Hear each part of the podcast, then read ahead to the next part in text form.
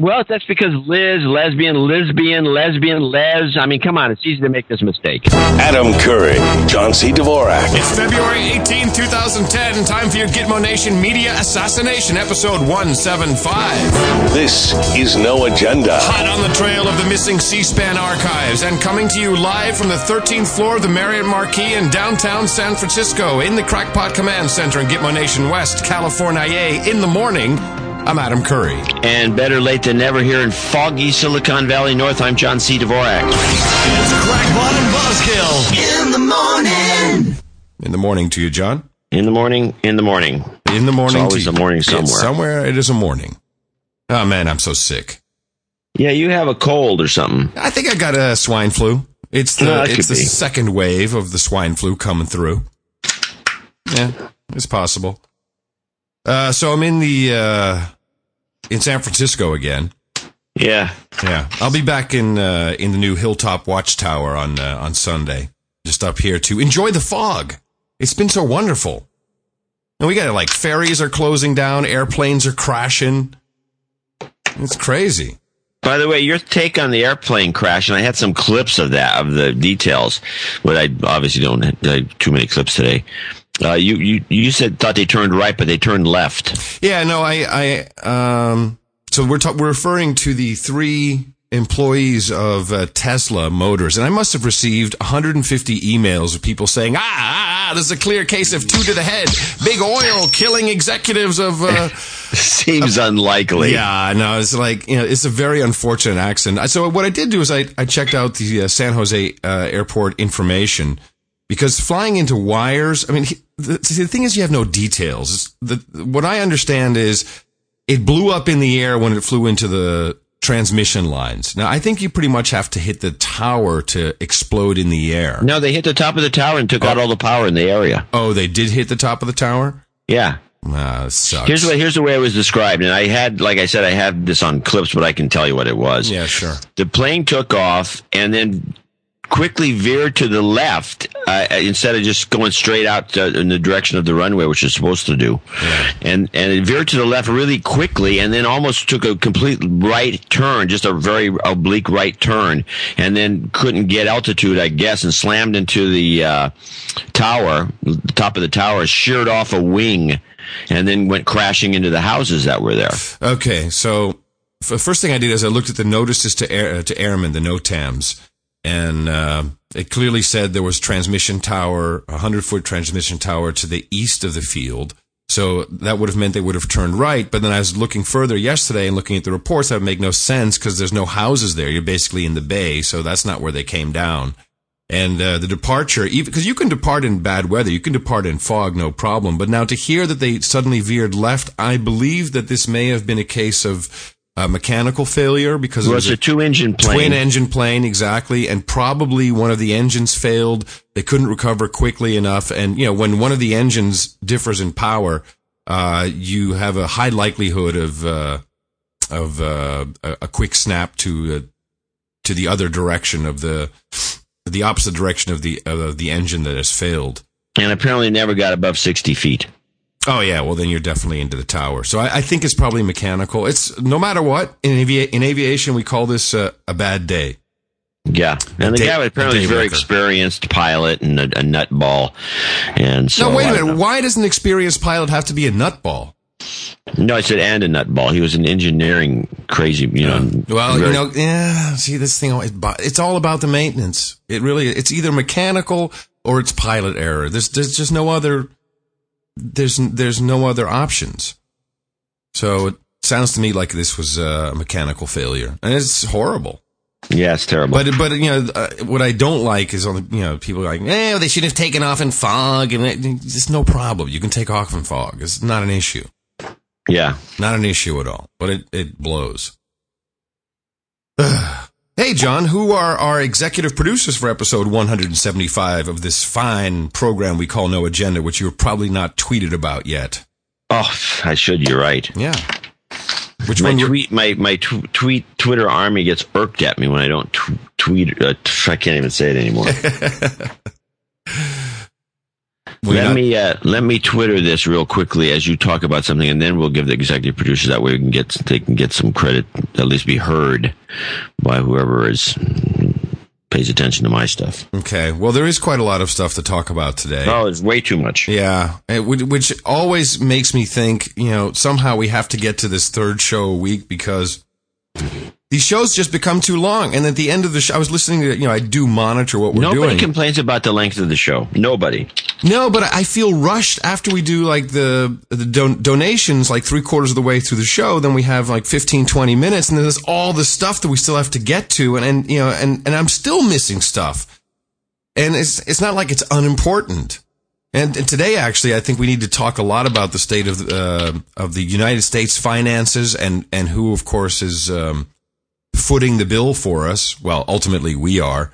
But I've got uh, some, I think, some reasonable insight into uh, the the debt holders of uh, U.S. debt, China and Japan. There's been a shift there, and change, and what the United States is doing about it. Um, so we'll get to that. Also, um, mysteriously, some archives from the cspan.org website, video uh, archives have gone missing, ones that I was looking for. So we'll talk about that. And uh, wow, you know, last night I was watching the. Uh, uh, before I went to bed, I was watching some of the Olympics. I have to say, it, for some, it's it is it's hypnotizing. Yeah, no, it's a problem. In fact, they, they, I was listening on the way. I went to the city yesterday to have dinner with you, and I was listening to they were the, one of the local shows. They were actually watching the Olympics and giving a play-by-play. And even that of was curling. of curling? No, that can't be interesting. It was actually for some reason interesting. Oh no. oh no! I watched the women's downhill, and it was like wow, because you know what was great That about girl's it. unbelievable. And she looks like she's having the time of her life. Did you seen the legs on those girls? Oh my god! It's just like the like horses' legs. Unbelievable. Well, that's what you have to do if you're going to be that. You know, you have to have a lot of power in those Yeah. legs. Oh yeah, but I loved watching it because it was all icy. And they had a lot of really spectacular crashes. Now I feel Yeah. bad when they crash, but still, it's like, oh, you know. But you- still, our you- our girl Vonn is just. We had the top two, right? there. We had um, uh, Vonn was uh, gold, and the other girl was silver. Yeah, Yeah, excellent. Our, our our girls just throw themselves down the slope, yeah, they're like maniacs. To be just hurtling down. It's like whoa. I got some respect. And then she puts on a little tiara. It's like okay, All right, so we got our, our executive producers for this show. We actually have a, an anomaly. uh oh. We have three executive producers who all came in with the same amount of money, with the exception of one guy who added 50 cents, which I'm, I'm not going to separate him out because of that. And then only one. Wait a minute, wait a minute. If, wait, if someone comes in at fifty cents over, I, I feel that they, you know, they do have a step above the rest. You know, these numbers are also so interesting that I, I'm giving. I think they should all be named executive producer. Okay. but you can put the, you can put Stephen Pelsmacher's buddy, the separator number one, because Pelsmacher gave us three thirty three fifty four. And this is on behalf of the separator, right? Yeah, who will now be knighted on Sunday, by the way. Wow. Okay.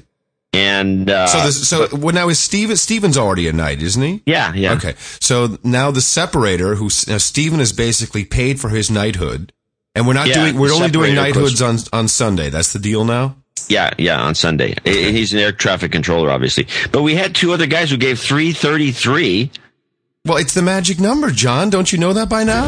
Well, here, let me name them. That's the Let me magic number. Yes, it is. It's the magic number. Ah, brother. Okay, let me just read you this. The first our first Luca Capodoro in Milano. Hey, one of the pig Yeah, we got an. Italian guy listening to us. Yes, nice. A micro. He's got a note. A micro. Pronto, pronto, Luca. A microquake caused by global warming urged me to donate the perfect palindrome, which I promptly did before the crook takes all my money away. I guess he's referring to the Berlusconi. Berlusconi, right. That's, that's what am I thinking? Yeah. He says, by the way, I'd rather be waterboarded with a bottle of Ferrare- Ferrarelli, Ferrarelli, Ferrarelli instead of Evian. Come on, I'm Italian. PPS, yes, I listened to No Agenda 172 and 173 back to back over a long late late drive over a weekend of ski and spa in the Alps. Suck it, Adam. Uh, what does that mean? I don't know. Uh, it's okay. I'll suck it. Hold on. Because I, of course, can reach it. Okay, here. Hey. Okay, Okay. and then we got at another 333 from Matthew Hawking in Brisbane, uh, Australia. Brisbane, I think you pronounce it. Brisbane. Uh, whatever. Uh, I think it's Bris- Brisbane. Brisbane. I think that's what they say down down under. Hmm. Well, if they say that, we'll pronounce it that way. Greeting my buzzkill and crackpot overlords. First, John is right. I type like him as well with my diNovo Logitech keyboard leaning back in my chair. It's the best. in your in, in your underwear. Oh, well, you have to be in your underwear. yeah. Um, says he's went on and on. Don with Stephen Conroy and Crud, Kevin Rudd. I love small tits. It's my right to look at them without feeling like a sicko, you bastards. Please use the attached funding to acquire hookers and blow. Yay! Okay, right on. Thank you, So that's uh, Matthew. Awesome. So those are our associate. okay. is, oh wow, we uh, have an associate. Great. Another Australian. We get, we must have hit a chord with the Australians last show. Yeah, it's about time. Another palindrome two oh two oh two. Nice. from Suzanne Tacey in Noosa, Queensland. Oh. Long time No, listener. that actually I Yeah, think is Queensland. I think it's Brisbane and Queensland. Queensland, Australia. Long time listener of DSC and NA. John, if you can pronounce my husband's name, he will donate too. His name is Massimo. He makes what is regarded as the best Italian cream. No, you, you messed it up, dude. You messed it up. It's Massimo. That's what I said, Massimo. You said Massimo. well, okay, I just pronounced it correctly, Massimo. He makes what's regarded as the best Italian ice cream in this part of the world. Ciao, another Italian connection. Um, Pronto, Massimo. so I don't know. We got Aust- Australian and Italy as our keys this week. Well, this is good, and I and I first of all highly appreciate um, what everyone is doing for this show because it does keep us going, and it's great to have these executive producers. You know by now that it really does help you further your career. We have empirical empir- empirical proof. Uh, it can get you jobs, if not only through the karma factor. So, Stephen Pelsmakers, on behalf of the separator, Luca Cap- Capadora. Was it Yeah. Capadora? Yeah, Capadora. Capadoro. Luca Capadoro. Okay, hold on. Let me just correct that in the show notes. And uh, Matthew Hawking, our uh, executive producers, and then of course Suzanne Tassi is our associate executive producer. Thank you so much. You can put it on your uh, CV. Um, you know who could use this? You know who could use this on his uh, on his uh, resume? Tom Merritt. Tom, it would look good on Tom Merritt's resume. Tom Merritt needs more stuff on He his needs resume. more stuff on his resume. Anybody out there, we were just kind of kidding around the other day, but if anybody wants to go look up Tom Merritt's resume, if you want to see somebody who's uh, detail oriented, if you want to see a resume that should have an executive producer credit for uh, no agenda on it, then Yeah. this is the guy. Tom's. Yeah. Tom should have one. Tom Merritt. All right. So, uh, again, thank you very much. And now, of course, you too can follow our formula, which is so simple. Our formula is this. We go out, we hit people in the mouth. And we take no prisoners while we do it, darn it.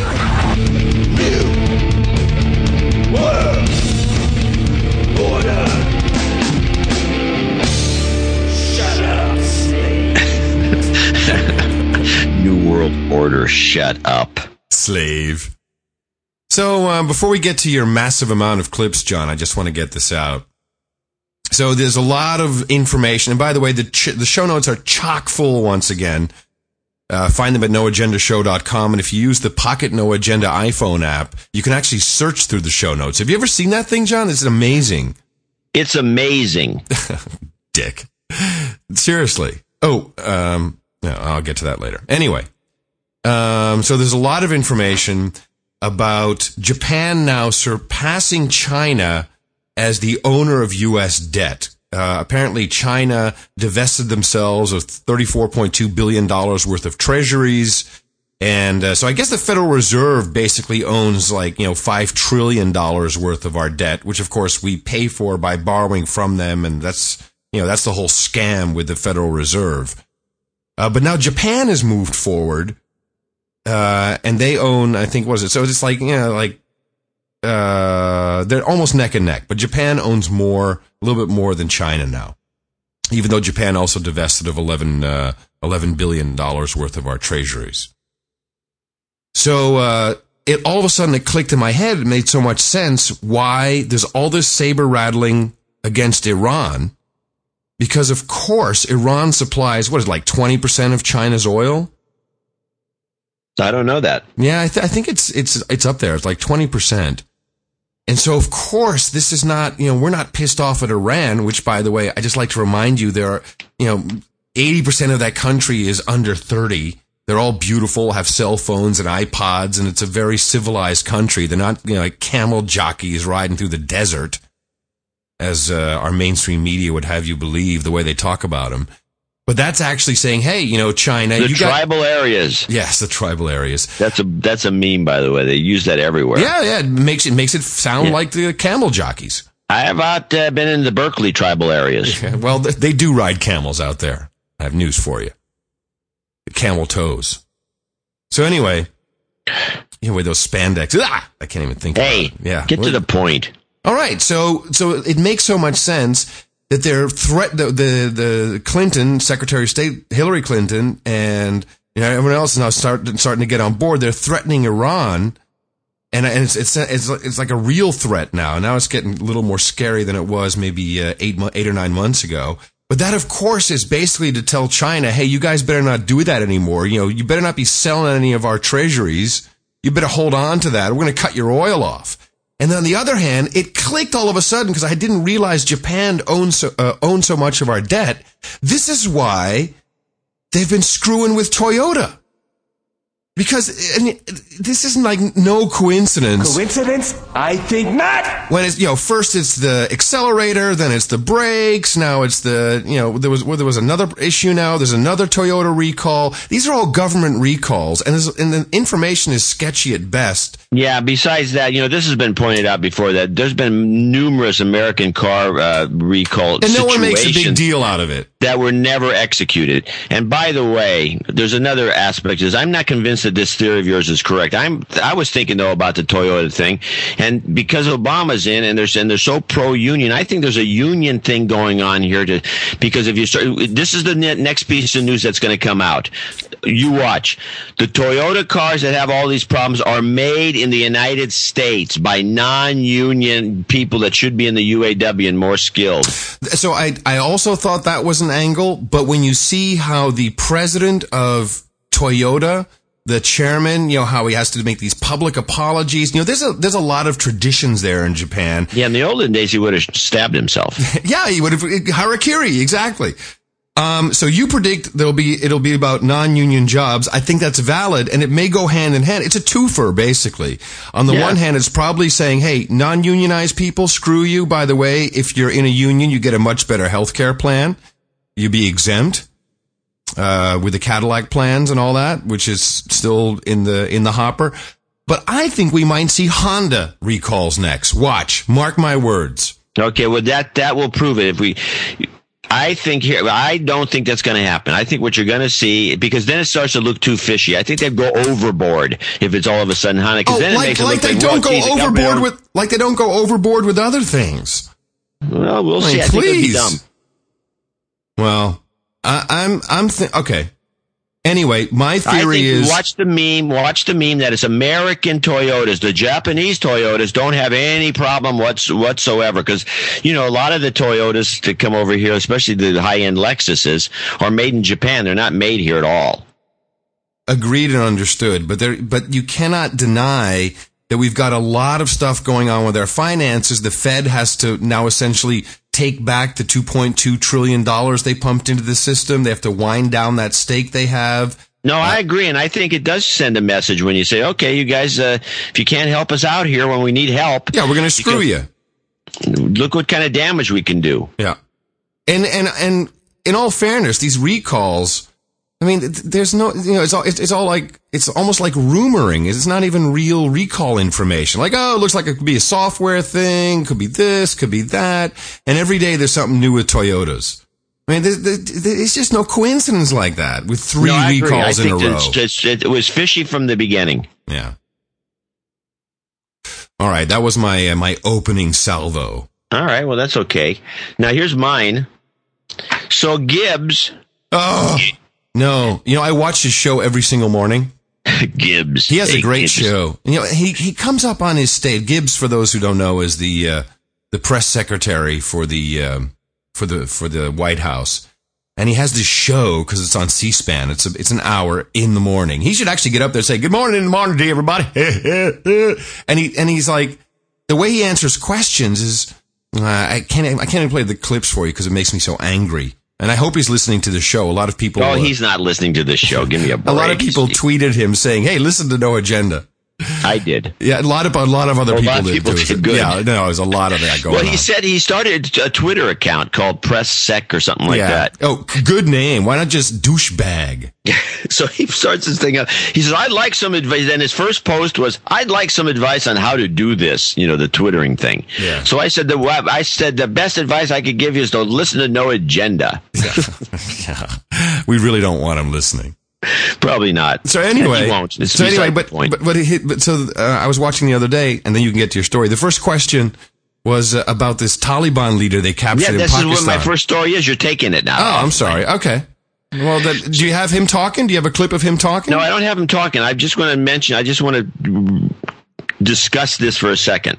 Okay. Because one of the things I always tell people to do when they're deconstructing the news is that you always want to look for, and you could do this, by the way, with the uh, reviews of Confessions of an Economic Hitman, especially after you listen to it or hear it. You go out, go back in time and look for the reviews of the book, specifically the ones that slam the crap out of it and then find out who those writers are and then look at some of their other material and you'll see you'll you will probably have found or you have a good shot at finding one of these these plants these intelligence agency plants that are all throughout the media. And you know you can't be absolutely sure but you can kind of see a pattern to many of what the stories are about and uh, where they got this information and what's kind of odd. So the first thing gibbs twitter's about is a story about by uh, by an AP reporter uh, talking about this Taliban character that you know the Pakistani Taliban, which a lot of people, by the way, believe do not really exist, and they're just a creation of the Indian uh, uh, intelligence agencies, just to cause havoc. And there's not really, and and for all we know, they they took this guy and they were just uh, apparently maybe removing him from from service or taking him out and pretending he's dead. I don't know. He doesn't look like a typical Taliban guy from Afghanistan. He doesn't wear the black hat. His beard's too way too. He doesn't have a real big beard like they always he do. doesn't. He doesn't look uh, evil enough. He just doesn't look like a Taliban guy, and he just does. It's just something wrong with it. And there's something wrong with this picture regarding all Taliban activity in, in Pakistan. By the way, if you start really looking into it. But anyway, so this guy writes this story, and it's a long. I mean, this is what Gibbs is. His first Twitter is, "You read this. This is great." So you read. This is a very interesting story because it is long and it has all kinds of weird it's more like a philosophy. I mean the way the story is presented as about you know what happened. Obama's also sought to reach out to islamic allies and tone down a u.s rhetoric. A language shift that critics have argued revealed a weakness in an effort to win more cooperation from countries like yemen and pakistan. This isn't reporting. Right. the whole thing looks like it was planted. Another Well, planted story but we'll, uh, you yeah. know Yeah, and you know this is the kind of stuff you always got to be on the lookout for. And this was Gibbs's first post. Yeah, so if nice. you, we, we link to it in the show notes, or you can go to Gibbs's thing and look at what his first post was. Besides his re- asking for help, and this was it says settling in to watch Sundays. This is his first post. Gibbs settling in to watch Sundays shows.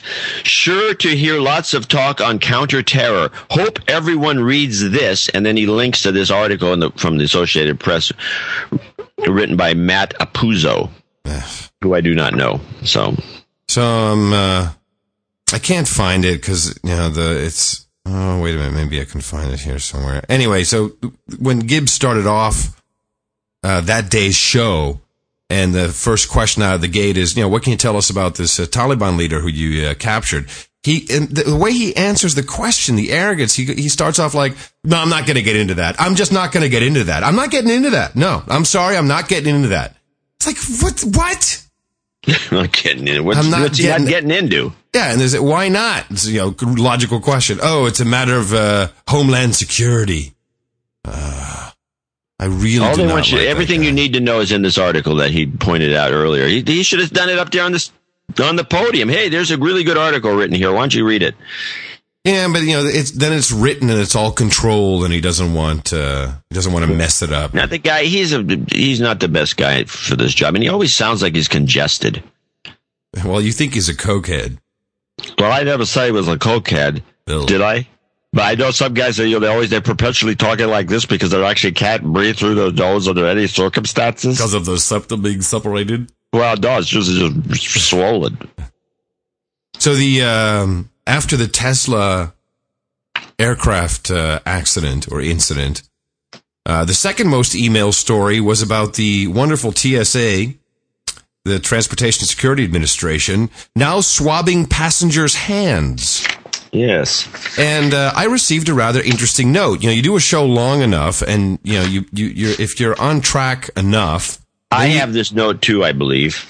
um, you start to get information from insiders. And uh, so there's a uh, uh, a no agenda producer slash listener who identifies himself as the anonymous photographer. And he says, "Look, I don't, I don't want anyone to know who I am. I work as a photographer for ma- for a major media outlet in the New England region. Would like to remain anonymous. I was assigned a story today to speak to the director of the TSA uh, about this uh, hand swabbing, because apparently, besides the new um, uh, naked body scanners, they now also have new swabbing machines, the Ion Scan 400B. And I haven't looked into the uh, ownership of the of the corporation yet, but I will put the link in the show notes. It's basically Smith Detection, smithsdetection.com. Uh, this thing is mobile. It's on a cart, so they can wheel it around the airport. They can just come up to you and say, "Hey, hey, hey, hey let me uh, let me swab your hands for a second. And uh, so the guy said, you know what? Why don't you do it on another TSA employee? And here's what's funny. He says, you know, the first, so they swabbed it once and it came out negative. And then he said, oh, could you do it again so I can shoot some cutaway shots? And then it came back positive three times for traces of NGC and NGN. I don't know what that is. Uh, but I guess it's some form of explosives. I don't know. NG, NG would, would immediately indicate me nitroglycerin, nitroglycerin, yeah. Uh, so they, uh, and the guy even washed his hands. They cleaned the machine. He's, then they swabbed his hands again, came back positive again for NGC, NGN, and MELH, and something else that the anonymous photographer didn't catch. But here's the stuff that, that freaked me out. Here's some stats that he has, because he did the story. So this is coming from a guy who went to the TSA and got the information directly from them. So first of all, they can walk around the airport, come up to you at any point and say, we want to swab, swab your hands. And according to the TSA, uh, their lawyers, quote, looked at it and completely agreed this doesn't violate any civil liberties. I think it does. If you've already passed through the checkpoint, I think that's it, right? There should be no reason for them to come up to you and start swabbing your hands. Uh, the machine can detect if you fired a firearm recently, but it will also hit on heart medication. Of course, uh, there's glycerin in that. Um, but here's the scary stuff. The machine also detects traces of cocaine, heroin, PCP, THC, that's weed, methamphetamine, ecstasy, LSD, and others. Now, of course, they're not looking for drugs, but this is what's going to happen. They're going to come up to you. You know, you smoke the doob before you get on the plane, which believe me, I used to do when I was still smoking it because it's like, yeah, it's nice. You, know, you fall asleep. And they'll say, ah, I'm sorry, sir, you have to come with us if they get a hit for drugs. Now, of course, they can't arrest you, but they can sure harass you. Well, you know, here's an interesting thing he points out in this note. He says if they hit for drugs, they can't use the information to make an arrest. They need a warrant or maybe bring by the drug dogs Right. randomly. And drug dogs, random. uh, it, people have known that if you have a drug dog in the airport and he sits next to your bag, the drug dog has found something and then they can grab you. Yeah. Now, what is the logical leap of faith that is necessary to say, well, if the drug dog can do that, why can't the machine? If it's okay for the drug dog to find drugs in a guy's suitcase, then why not the machine? Well, but it's a little different if you're flying domestically. See, if you're coming uh, on it from an international flight into the country, then there's you know then there's smuggling, and you know there are some very basic rules, and you have no rights before you pass through customs, and actually you know not just the passport portion, but actually all the way through when your bags have been cleared to go out into the free world, quote unquote. That's a smuggling issue with bringing contraband into the country.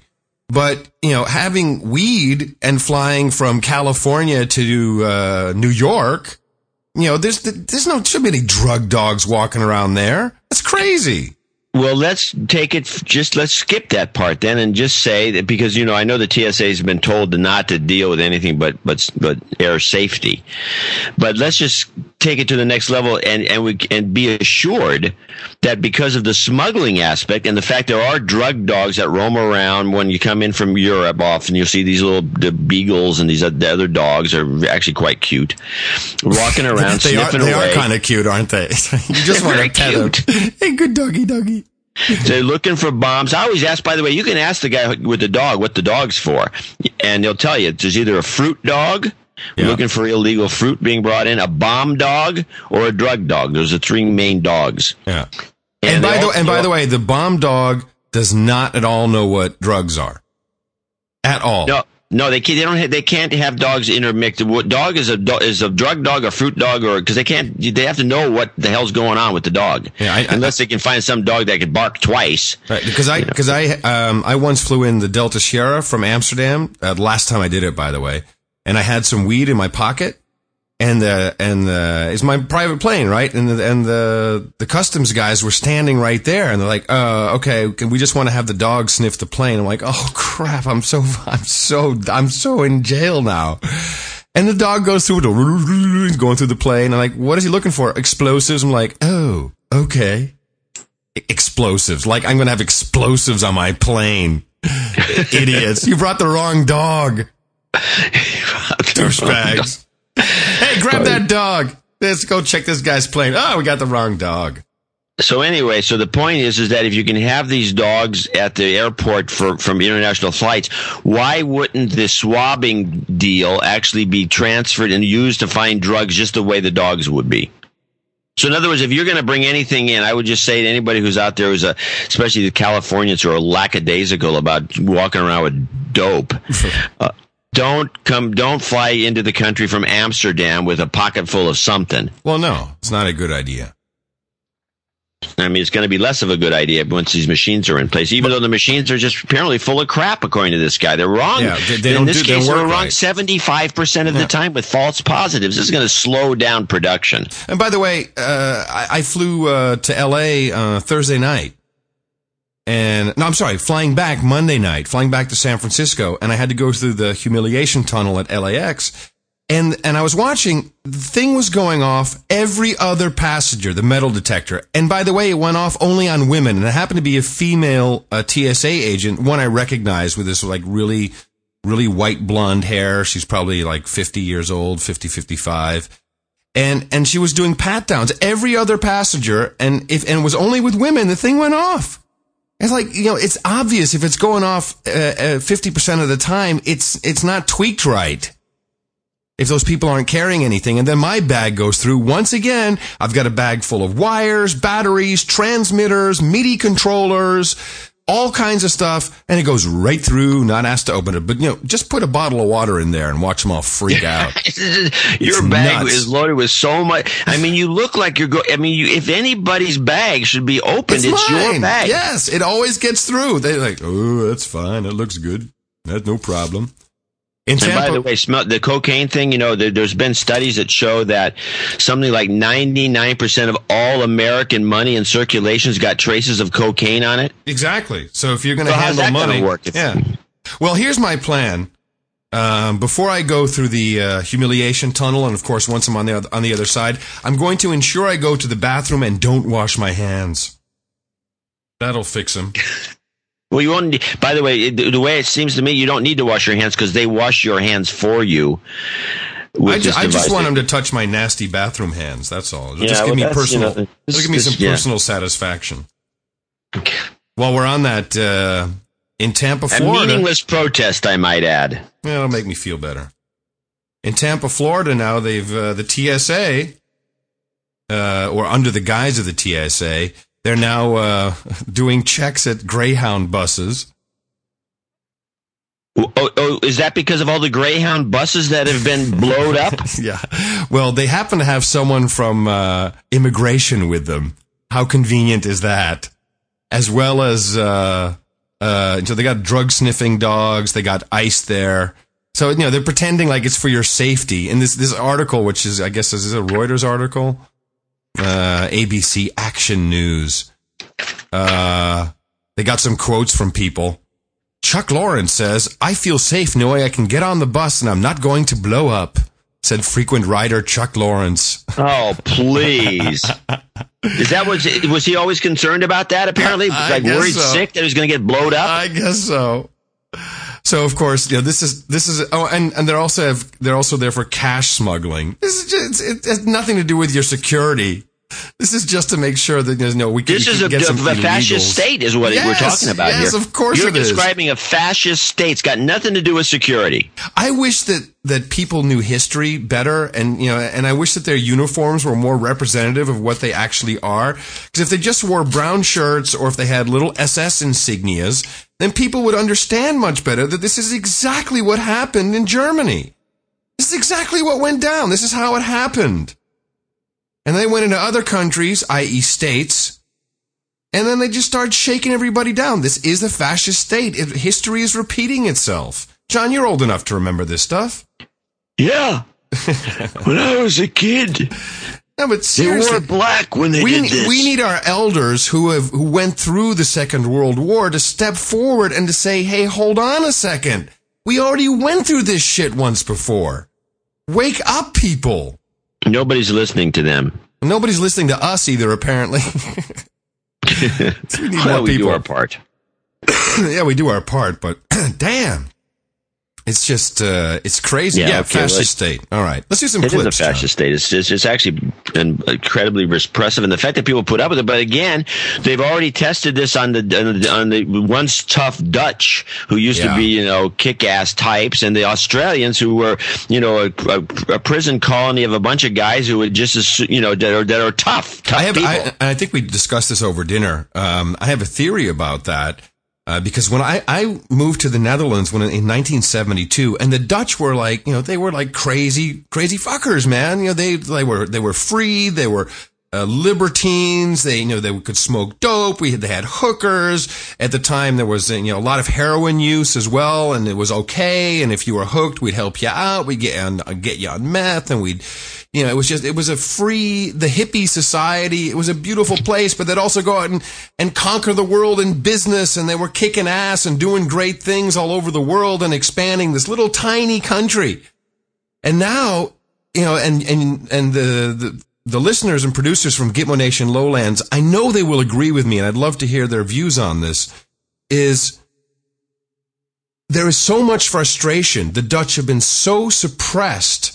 And of course, the Why? media. How did this come about? Well, the, the media has always been state controlled, the main media, uh, up and up until like the mid 80s. And then they got commercial media, which of course was still basically, you know, under control. I mean, Murdoch owns half the radio stations there, just to give you an idea. It's, it, none of it is, uh, is owned by Dutch corporations anymore. Um, you know, the television is all RTL. I mean, you can trace all, I mean, that's just basically chewing gum for the mind, but the n- news reporting is a big joke. Um, and the Netherlands, the Netherlands is where the Bilder, Bilderberg group came from. It was, de- it was developed by Prince Bernhard of the Netherlands, who was, you know, an, an amazing figure in the New World Order. He's passed on now, but I mean, he started a lot of this. And you can see the frustration of the Dutch. They're so hammered down by all these rules and everything you do that when they get to post anonymously anywhere online, they go crazy. They, they, they go off their rocker and they're just yelling and shouting and they're mean and they say horrible things. And there's these forums that they, you know, like, um, uh, these websites where they talk about uh, politicians and that uh, the venom that spews out of these people is unlike anything I've ever seen. Unfortunately, it's in Dutch, so no one in, in the rest of the world sees what's going on. But yeah, these are the people who have a million cameras around them. They've got more wiretaps than any country in the world, in the world. And there's only 17 million people in the country. They've got a huge Muslim integration problem, which was set up, predetermined. They killed the people who tried to stop it, assassinated them, including the filmmaker Theo van Gogh and politician uh, Pim Fortuyn. And that's and they've been told to forget all that. They've got black boxes and GPSs going into their cars. They are the beta testers of the New World Order. And the people know it, but they don't have no way to express it. That's why we have so many listeners from the Netherlands uh, tuning into the show. Anyway, end of rant. Sorry, Wow. sorry Pet- for pet y'all. peeve, play it, hit it. Yeah, I think I should. John C. Dvorak's pet peeve of the day. I'll be visiting uh, Gitmo Nation Lowlands uh, first week of March, and I think we should have a meetup. Maybe I can start something over there. You could probably get a meet. Yeah, well, you'll probably get picked up at the airport just for just mentioning it. Yeah, we should have a meetup. Oh, by the way, where does the crotch bomber come from? From the Amsterdam airport. Oh, sorry, we can't find any camera footage of him getting on the plane. We can't release that. They're in on the game with the Israeli uh, owned security company. Let's play a clip, John. Uh, okay, well, we got a bunch of them. You want to go to a real news thing to break up the ice a little bit? And now, back to real news. I got two items we want to do. First, I want, I was going to do a whole series of bad acting, but I'm only going to do one today.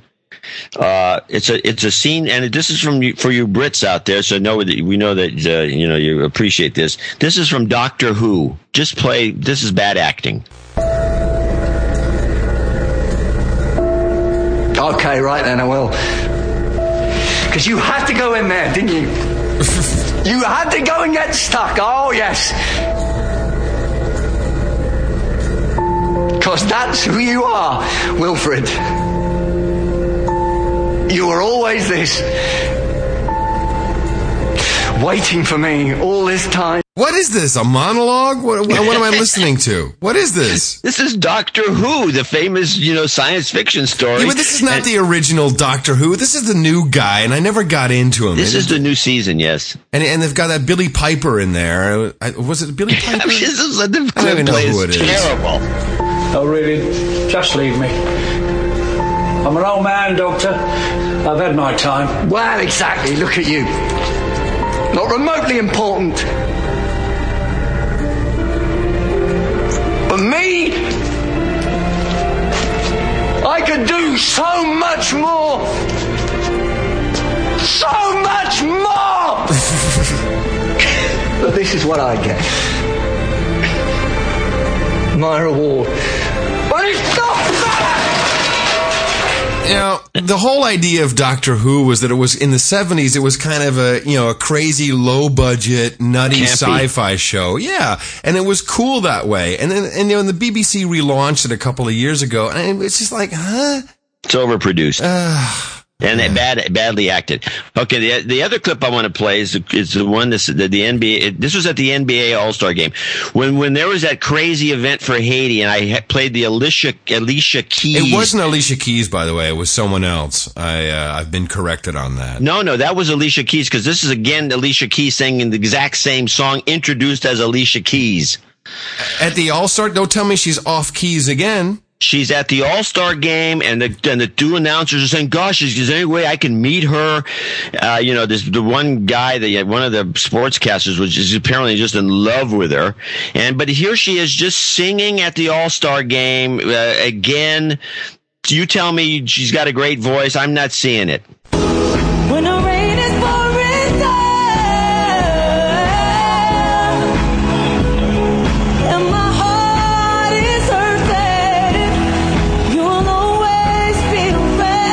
So far, so good.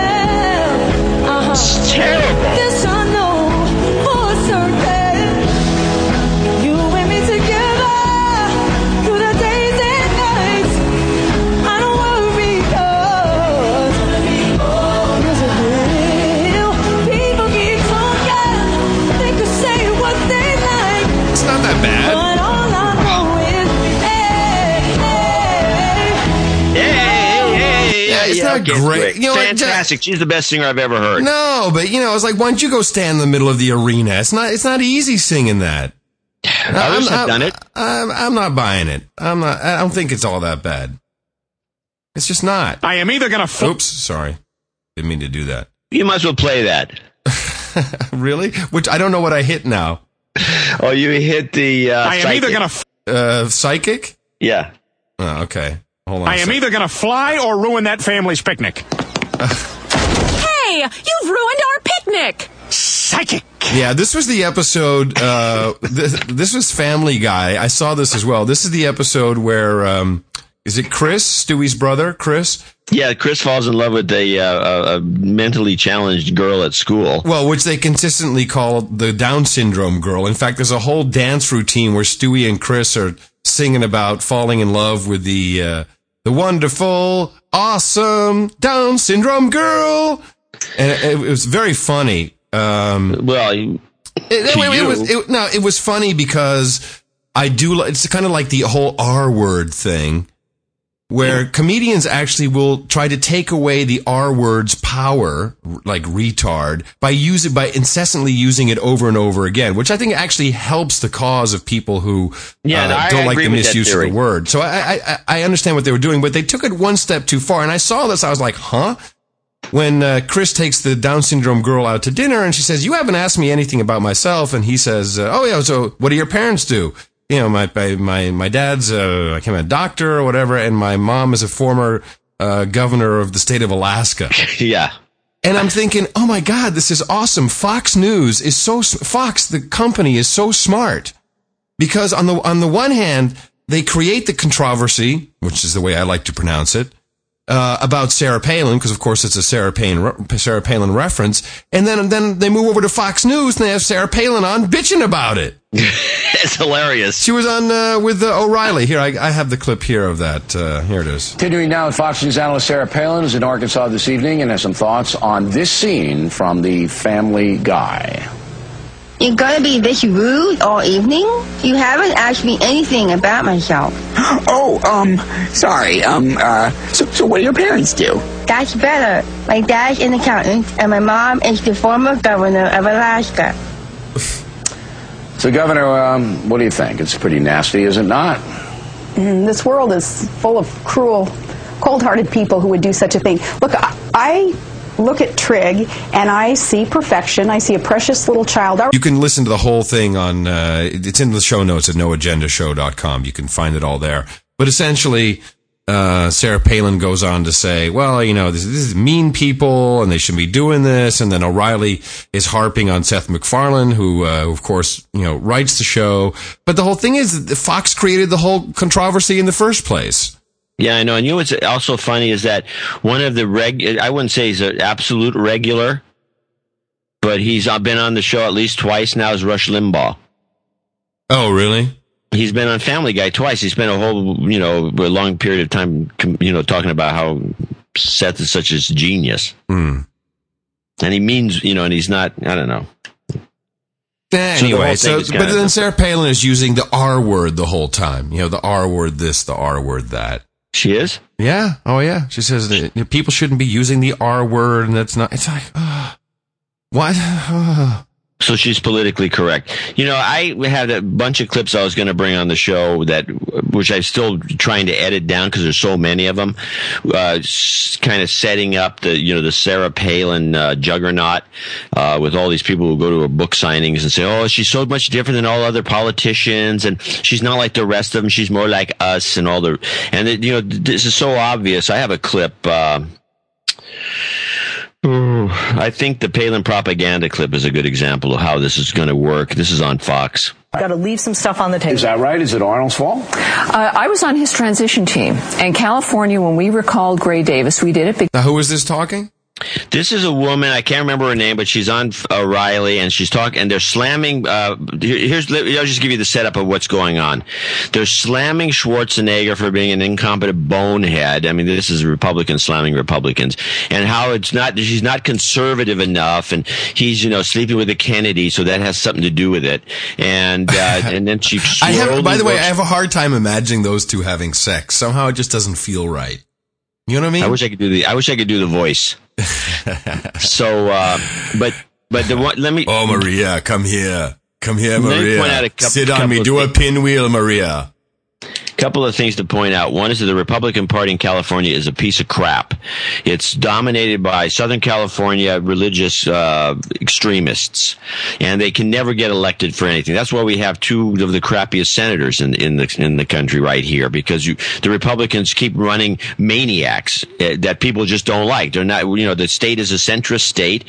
It's not a right wing state or conservative state. It's a centrist state, and so the because the Republicans refuse to run a centrist in California, the extreme left wing, very liberals, uh, liberal types get all the offices. And this is always going to continue because they're extreme. Well, we have our, you know, the, the Republicans in California are, we have our principles and we're not going to move an inch from our principles. And so they don't get anything. So I think the whole thing is like a scam just to make the state ruined. But anyway, this woman who was supposedly on the transition team, I can't remember, sorry, I didn't have her name written down, the transition team for Schwarzenegger after they took over when, when they ousted Gray Davis, who was just a complete. Oh, this was the guy who uh, who ate Chandra Levy. Uh, what? The intern. No. Was it, uh, who, who, who No, the- no, this is, you're not, you're not- this is not even close. no, this is the guy that was a Sorry. lousy governor that we recalled. And uh, who was the guy before? Where was the Chandra Levy thing? That was some rep- some congressman. Ah, okay, I'm sorry. I don't know what I'm talking about. Yeah, I know. Well, you you don't you don't really live in the state, but let's play the. Uh, you weren't there then, that's for sure. Play this thing, and you you, see, you can see what where this is headed and why I'm I'm upset. because of spending policies. Right. We elected a guy who said he was a Reagan-esque uh, a conservative, and this is what happens apparently when you sleep with a Kennedy every night. Something happens to you. So you, Uh, it's- That that's messed up right there. That's a messed up thing to say. It's total. It's it's bigoted. It's it's it's a, guilt by association. It has everything wrong with it. I don't think you should use the K word in vain. You're agreeing with Leslie. Well, that he- but that's here's the partially issue. his fault. It is absolutely, but we expected a charismatic individual to push things through. What we've seen in California leads the way in this. That we, in our uh, uh, recall of Gray Davis, said to the rest of the nation, "We're tired of politics as usual. We're tired of the machines. We want charismatic individuals to make a difference." Arnold Schwarzenegger did what every other Republican's doing these days. He's uh, going along with who's in power, So and we know, didn't we want something different. He did, and at one time, his, his approval was seventy percent. Yes. And now, as Leslie pointed out, it's three. Yeah, sure. Uh, something like that. All right. Now, Something like that. Three? Really? Is that his approval rating? Three? No, you can't get that. That's impossible. He said three. Something like yeah, that. I know. This is they just they, they for some reason they've, they've turned on Schwarzenegger, who was a golden boy, just like you know uh, like four me. years ago. Like me. I'm like I'm the golden boy. Yeah, you're a golden boy. is California moving to the right? Are they going the way of Massachusetts? When we recalled, Gray Davis was kind of the precursor to Massachusetts, all right? When we No, recalled him, and well, remember, this is a state that gave the nation Ronald Reagan, and it is also about the way the nation looks at the West. Sarah Palin now represents that independent firebrand dynamic that we thought we oh. had in Schwarzenegger. Oh, there it is. There it is. Sarah Palin represents the West. That we didn't. She's further out from the machine, and that's why the, the But nation's are you telling me that Sarah Palin moved to California, she could win the No, gubernatorial I'm saying she's race? she's even further west. She'll win the presidency because she's even further west of California California. itself, are the folks in California moving to the right? We are independent conservatives generally, which is also recognized as classical liberals. It's the kind of mentality that is even more Double conservative speak. than people realize. What was the double speak? Ca- uh, we're independent conservatives, which are classical liberals. What does Conservatives that mean? generally, which is also recognized as classical liberals. It's the kind of mentality that is even more conservative than people realize fiscally while being moderate socially. All and right. that is the if core that's true, of I the don't know how independent the state got conservative. so out of control. All right. You're pissed at this because one thing. This is just more bogus propaganda that leads to people thinking that Sarah Palin's a viable candidate. Uh, they're going to try to push her and these other, all the stuff I've been seeing. I've been seeing it on C-SPAN. I've been listening to it on Fox. The only good news is, of course, Sarah has to come on Fox as an analyst and she can't analyze anything. So she's, I think people are going to pick up, well, you know, this woman doesn't seem that bright. Uh, there is a huge move. I mean, there's a Sarah Palin thing going on that I just, I'm sorry. And, uh, you know, we lost a couple of listeners because you and me or, or uh, me probably more than you because you actually like the woman because you read her book. I Uh, didn't say I liked the woman. I said I read her book, and you know, there's a little more depth than people. Uh, yeah, no, I'm not, you can't just dismiss complete- someone just because she. Oh, she's a functional illiterate. She's an intellectual I- illiterate. never say she's a no, but the, no, but people She around me have said this. But she actually, the book is not bad. It's an okay book about an American girl, and whether it's fabricated or not, that you can't tell people not. I'm not going to read your book. That's ridiculous. I'm not talking about that. I'm just saying I'm the one who seems to be the Sarah Palin basher, and I am. I, will admit it because I think she's a she's would be a disaster as a candidate because was that would just why don't we just why don't we just not even have an election and let Obama go another four years, that, which is what's going to No, no, happen. I'm not- and- and the by the way- Republicans are not even trying to find somebody to run against this guy. No, uh, it's very obvious. I mean, if you, what's nice about this is now you can actually see how it works. The Tea Party has been hijacked. It's now the Tea Party Nation. And the guys that are in there are, you know, Glenn Beck is, is pushing all of this. Who I'm sure the guy was like, you know, he's, he's a total CIA operative. It's impossible that he is not on board the program somehow. Maybe they've, he must have a transmitter in his head. I mean, there, whenever it really comes down to the brass tacks, he's always on the wrong side of the argument. How many people in this Tea Party nation are in the Council on Foreign Relations? Oh, I bet you a ton of them. But you- when you get Andrew Breitbart standing on stage, you've got to question what's happening. These are egomaniacs. You don't want, this is, it was, I, I, I wish that there was enough English history of what happened when LPF, this was the Pim Fortuyn's party who was going to win the election in, the- Netherlands by a landslide. He was the only guy that was making sense. And he got assassinated two weeks before the election. The party still wins the election by a landslide. And they had all these Breitbart type of people in there, captains of industry. And the, and it was a shambles. It was a complete shambles for months until they finally got everyone kicked out. You know, they weeded it all out. And then, of course, the, the New World Order came back in and they brought order from chaos. But you, the people who are in this Tea Party nation are idiots. And Sarah Palin, yeah, she's being put, you identified this, John. I think I should play the jingle, actually. We told you so on no agenda. You called it. You said they're pushing Sarah Palin as the leader of the Tea Party, and she's not even standing in front of the actual Tea Party people. It's the Tea Party Nation, which is something completely different. 500 bucks a head. Is that what they paid? Yeah, that's what they paid to go to that event where Sarah Palin took $100,000 and claims to be giving it back. Why did she take it in the first place if she's going to give it back? No, she- by the way, And by the way, the, the book signing uh, uh, clips that I have taken from C-SPAN, which are kind of promote, it's hard to say what side they're on, but uh, where Sarah Palin came to this this bookstore in Cincinnati, there was like you pay, you had to pay, buy a ticket to get into the thing. It, you know, it was, it was, I don't know, that the whole thing is just. And then, by the way, well. I'll, I'll get some clips later. I just find the whole thing to be such a rigged deal. Uh, It's being put, and it's being completely pushed. Of it- course, that- that the fact that so many people are, are hook, line, and sinkering to this is just astonishing to me. When they should be out fight, pounding the pavement to find someone who can really run and win. Or they should be taking example of Greece, which is underreported, but they're rioting in the streets. They're huge demonstrations. They're not taking it. This is what we should be doing. Instead of sitting in hotel rooms, smoking cigarettes and talking on the internet. we should be, and you in your underwear with your keyboard on your lap. We should be out there protesting and demonstrating, John. Uh, that's a waste of time. So, um, the only protest can be at the ballot box, and that's what all the rest of it is just a way to distract you. Oh, yeah, let's go out in the street and carry a sign that says something clever. Well, you I know mean, what? It doesn't It- do anything. It seems to work for the French from time to time. They still the have French that. different breed. They're they're completely crazy in there. Yeah, we, but we need some of that crazy. We need a can we of crazy. We're not the French. The, our only answer is the ballot box. We can actually I think our women should within. stop shaving their armpits, and we should go out and burn some cars and chop some heads off. that, that's what that, that that's why the French are all pissed off because because the women have hairy armpits. You and this armpit thing, I, I, It's nasty, brother. All right, so I actually did some work. Well, I got some work. We're going to go back to. Uh, I want to play a clip before you go into your work. thing. Okay. Because you always you brought this up once before, and I thought I'd bring it up. Um, there's a big exercise that's going to called Cobra Gold that is Right. coming up. Uh, that I picked up this little news report. You never heard of this, by the way, on the Is mainstream this, is this the cyber uh, test? No, no, cyber thing's a different story. I got that story too, but I got a different version of it.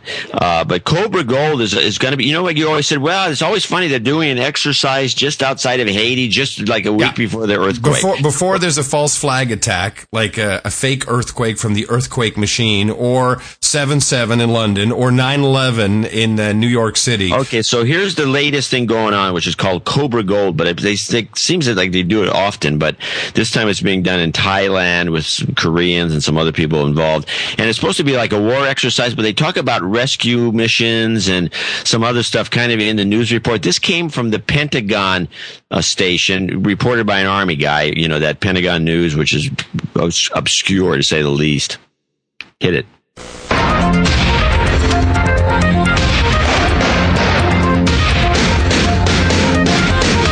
Welcome to Daily News Update. I'm Petty Officer Dustin Diaz. Cobra Gold 2010 is an annual joint exercise co-sponsored by the United States and the Kingdom of Thailand. The U.S. joins more than 20 other nations in the three-week training exercise in Thailand's eastern province of Rayong. South Korea is participating for the first time. The exercise focuses on peacekeeping operations, humanitarian assistance, and disaster relief. It is the largest exercise of its type in the world, involving more than 11,000 personnel, including 6,000 from the U.S. That, you know, that's interesting because there's 20,000 U.S. personnel in Haiti right now, and this is the largest exercise. Yeah, it's the largest. How does well, that Haiti's make not an sense? exercise anymore. Petty Officer Eric That's Stelzel okay, brings enough of it. The uh, the thing was that it goes on and on about uh, the war aspects of it, but it, but if you listen to the humanitarian and all the rest of it at the beginning, it doesn't make a lot of sense. It seems to me that they're practicing uh, these uh, recovery missions or whatever. Isn't Cobra Gold a drug reference? Isn't that some kind of heroin? I don't know. Sounds like it should be a drug reference. Some in the chat room would know. Let's so that's it. interesting. Geopolit- geopolitically, that's interesting. So it's uh, South Korea is participating, but it's off uh, the eastern coast of Thailand. Another great place for a tsunami. Oh yeah. But I'm st- I still have uh, the Canary Islands as my uh, my mark for the next uh, target for the I'm- earthquake I'm not machine. gonna. I think the Canary Islands are a good target. All right. Um, so I'm I'm looking through uh, C-SPAN, and C-SPAN, uh, which uh, by the way, the chairman of C-SPAN, the chairman and CEO, is a Time Warner guy. Now we know that that of course the um, that C-SPAN is an initiative from the joint cable companies, but you know it's like so basically who owns this? You know the cable companies own it. Who own the cable companies? Well, big conglomerates. But anyway, so I'm watching C-SPAN. What we do, so you don't have to. C-SPAN. So they've got this new, uh, it's in beta still, but it works. You know, you can search by, uh, transcripts, you can search by person, search by date, search by, uh, uh, uh, show, if it's a committee hearing, etc.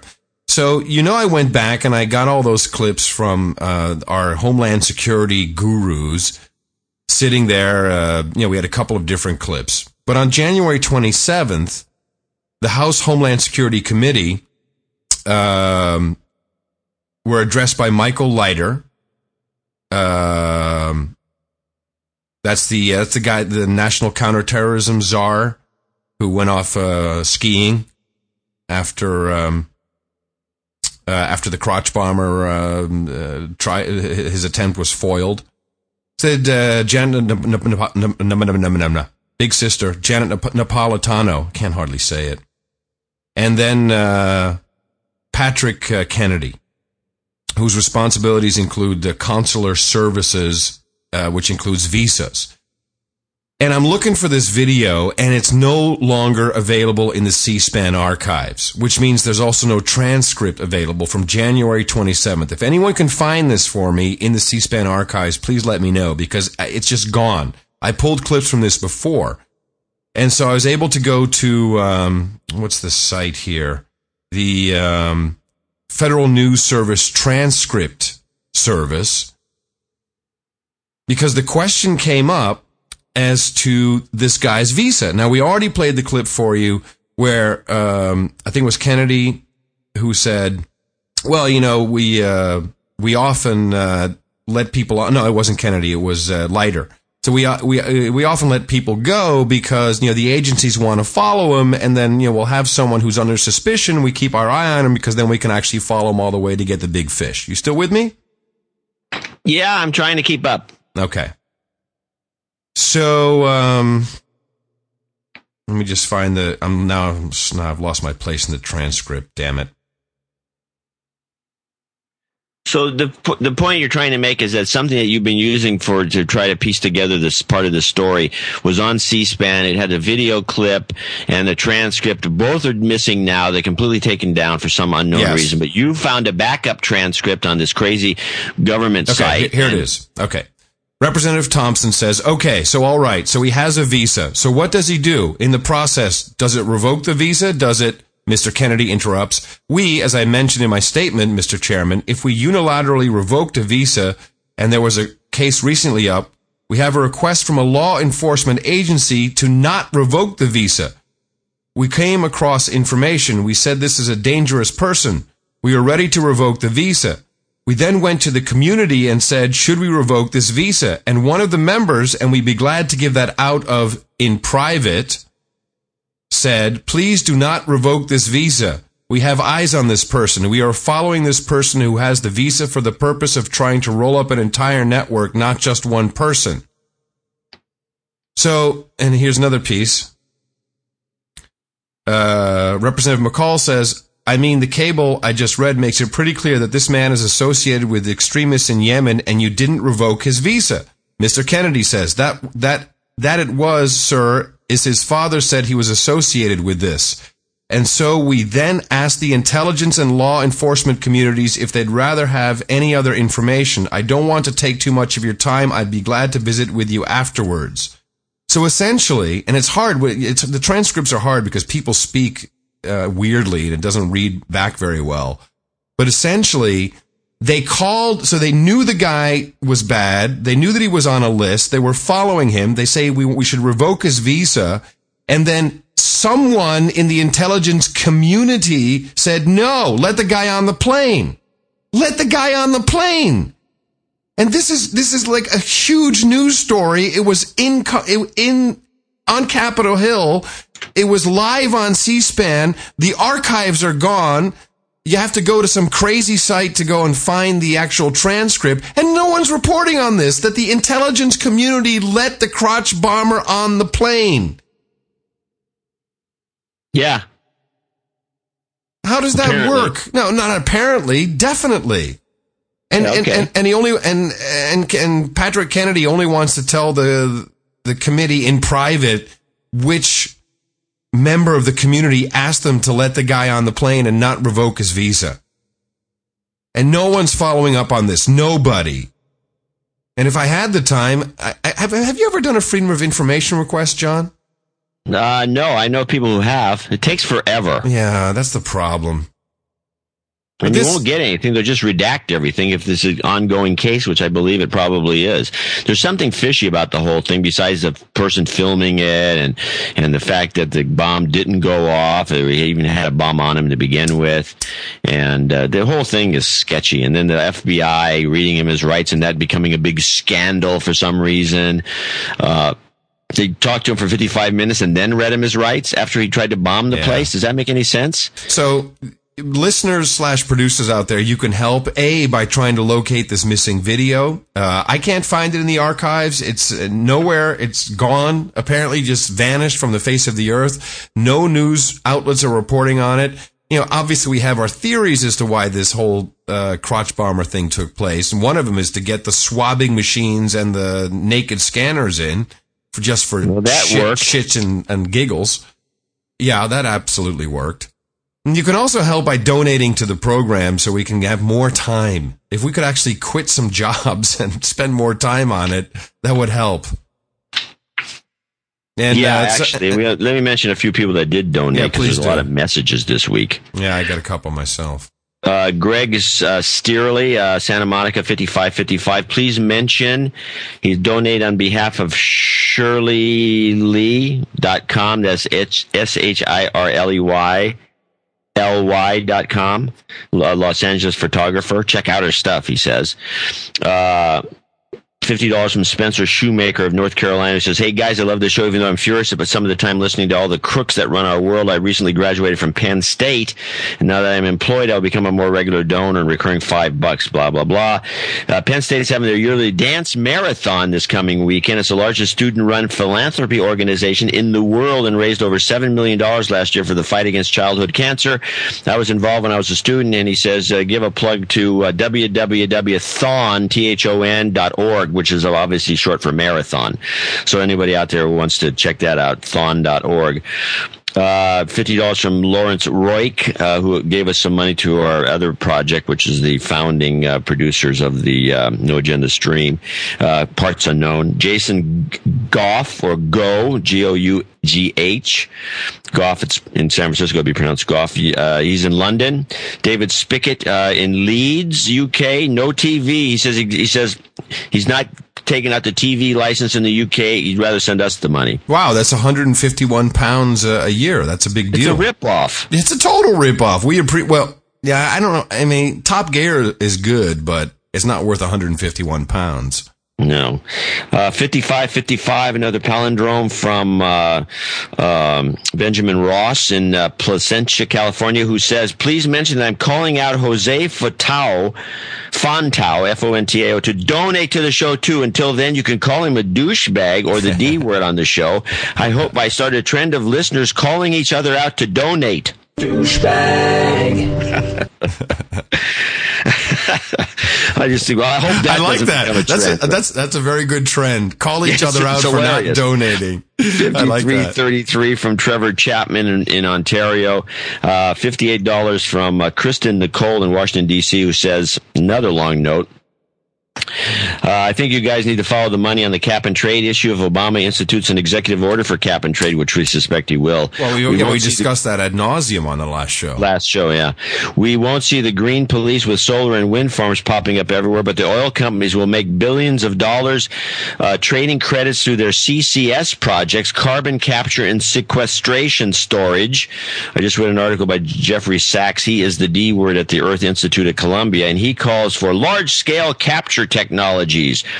And on the February 3rd, Obama created a carbon capture and storage task force. Uh, Exxon and HP are investing millions in CCS, which is the term for it, carbon capture and sequestration, because they can pressure the oil reservoirs to force the last little bits of petroleum up to the surface using that CO2. They pump it in.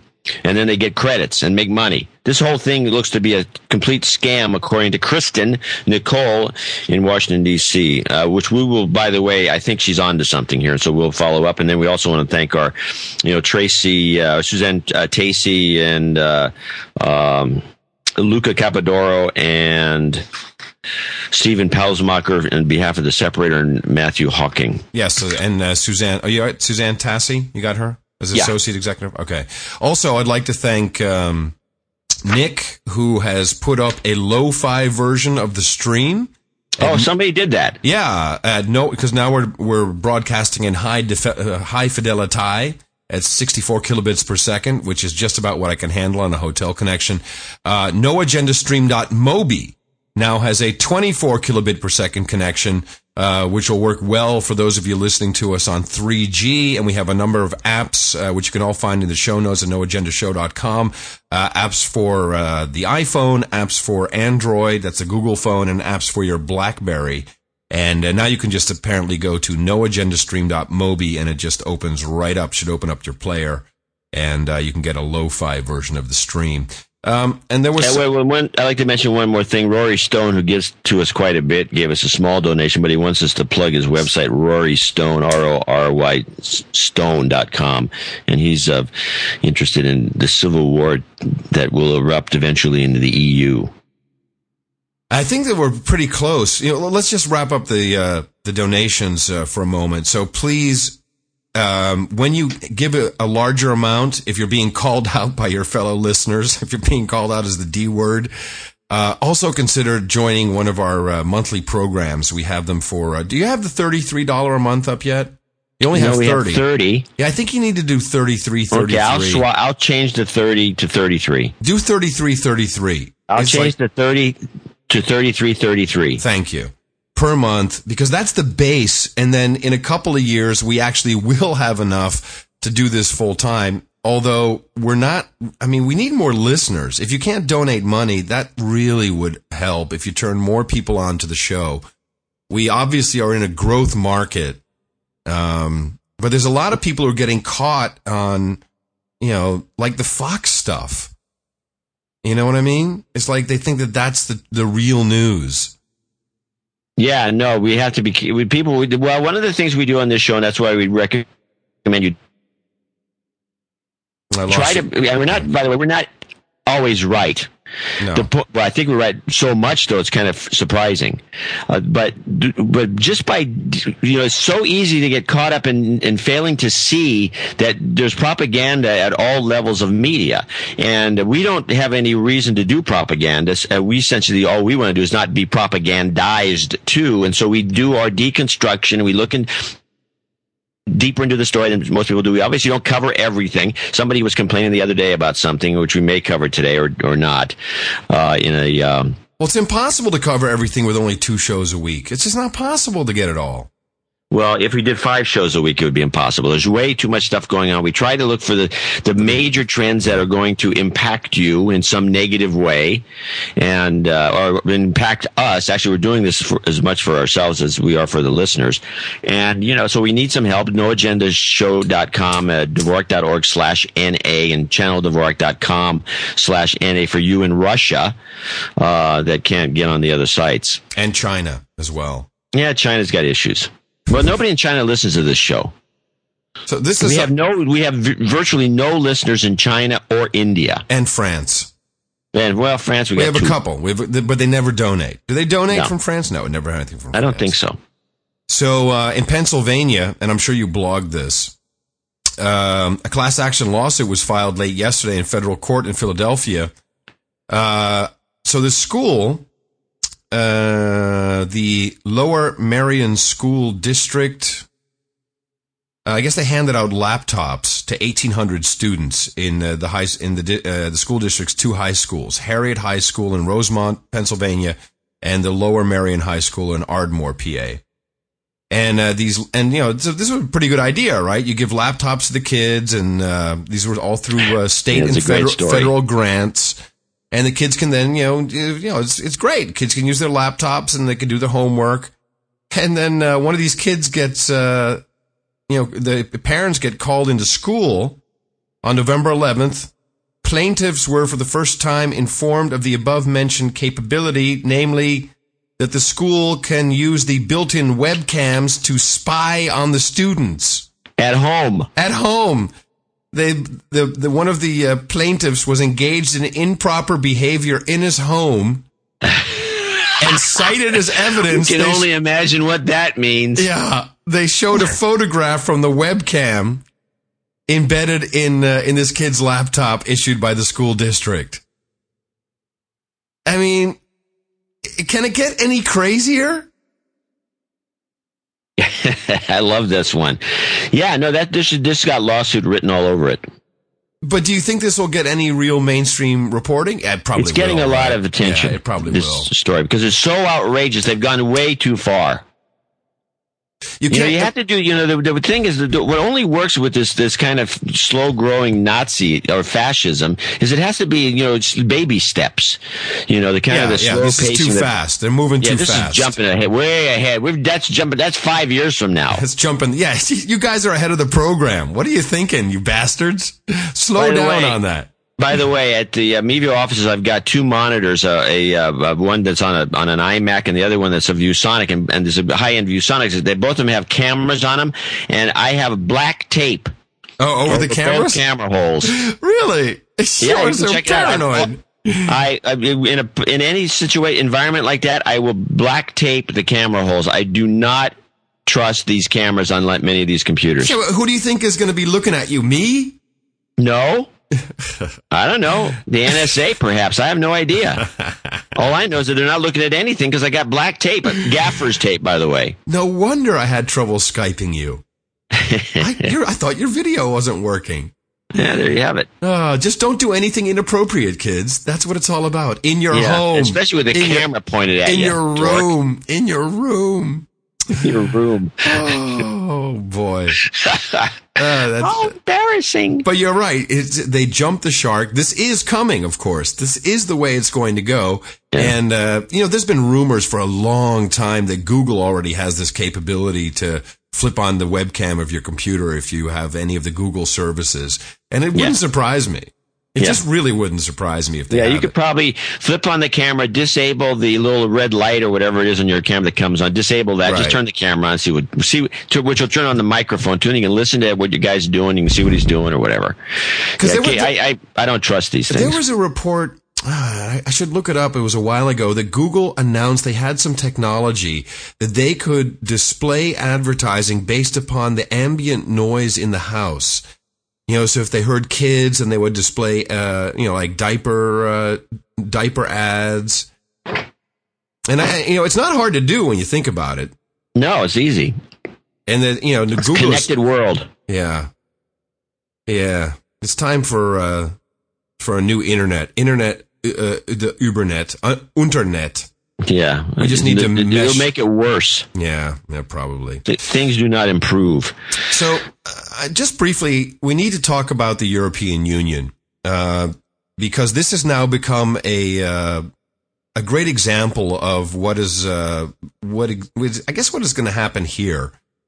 Now, so ever since the uh, the Lisbon Treaty got signed, we now speak of the United States of Europe, and all of these what used to be known as countries are now known as member states.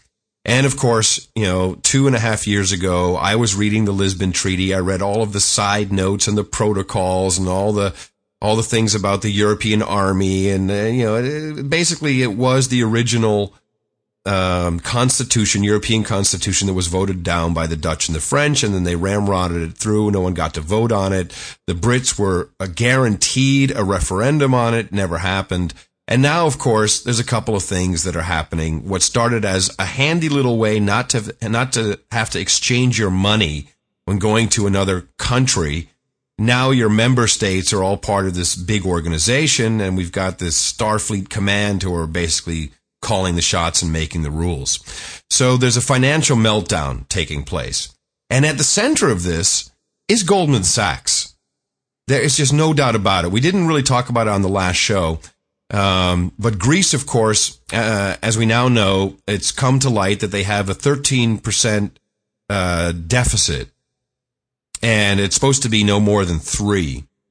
And the reports, which you can find all these, all this information in the show notes at noagendashow.com are showing that Goldman Sachs, uh, worked on a currency swap with them to essentially keep this deficit off the books.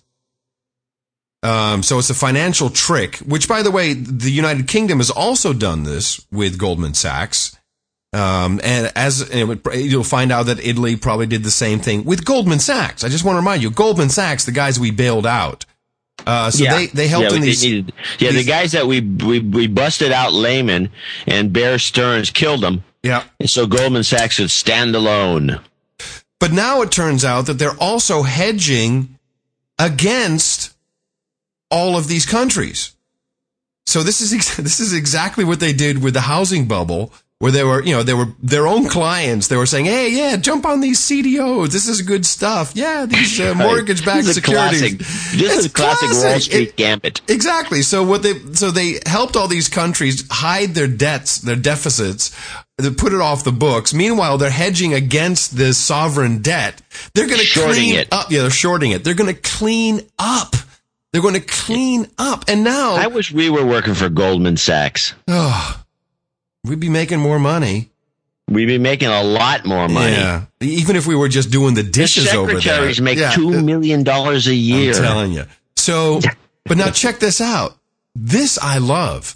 So now, so you're Greece, right? You're the old world. You, you started the Olympic Games, right? You started all this stuff. You were a part of, Established country. I mean, Ar- Aristotle, uh, you know, some Plato. Plato, like dudes who were like at the foundation of civilization.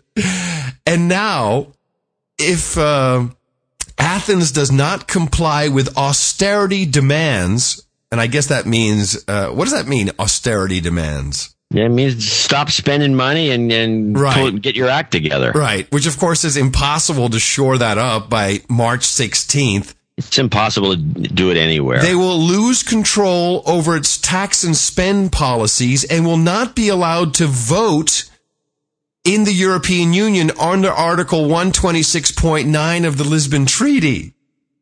They will not, they will, like, they take away their rights to be a part of the EU. Is that the same as kicking them out? No, no, no, no, no. It's like a censure. It's like, you, know, you're not allowed to do, you're like, okay, you know, you, it's like, uh, sit on the punishment bench, stand in the corner with a dunce hat on. Hmm.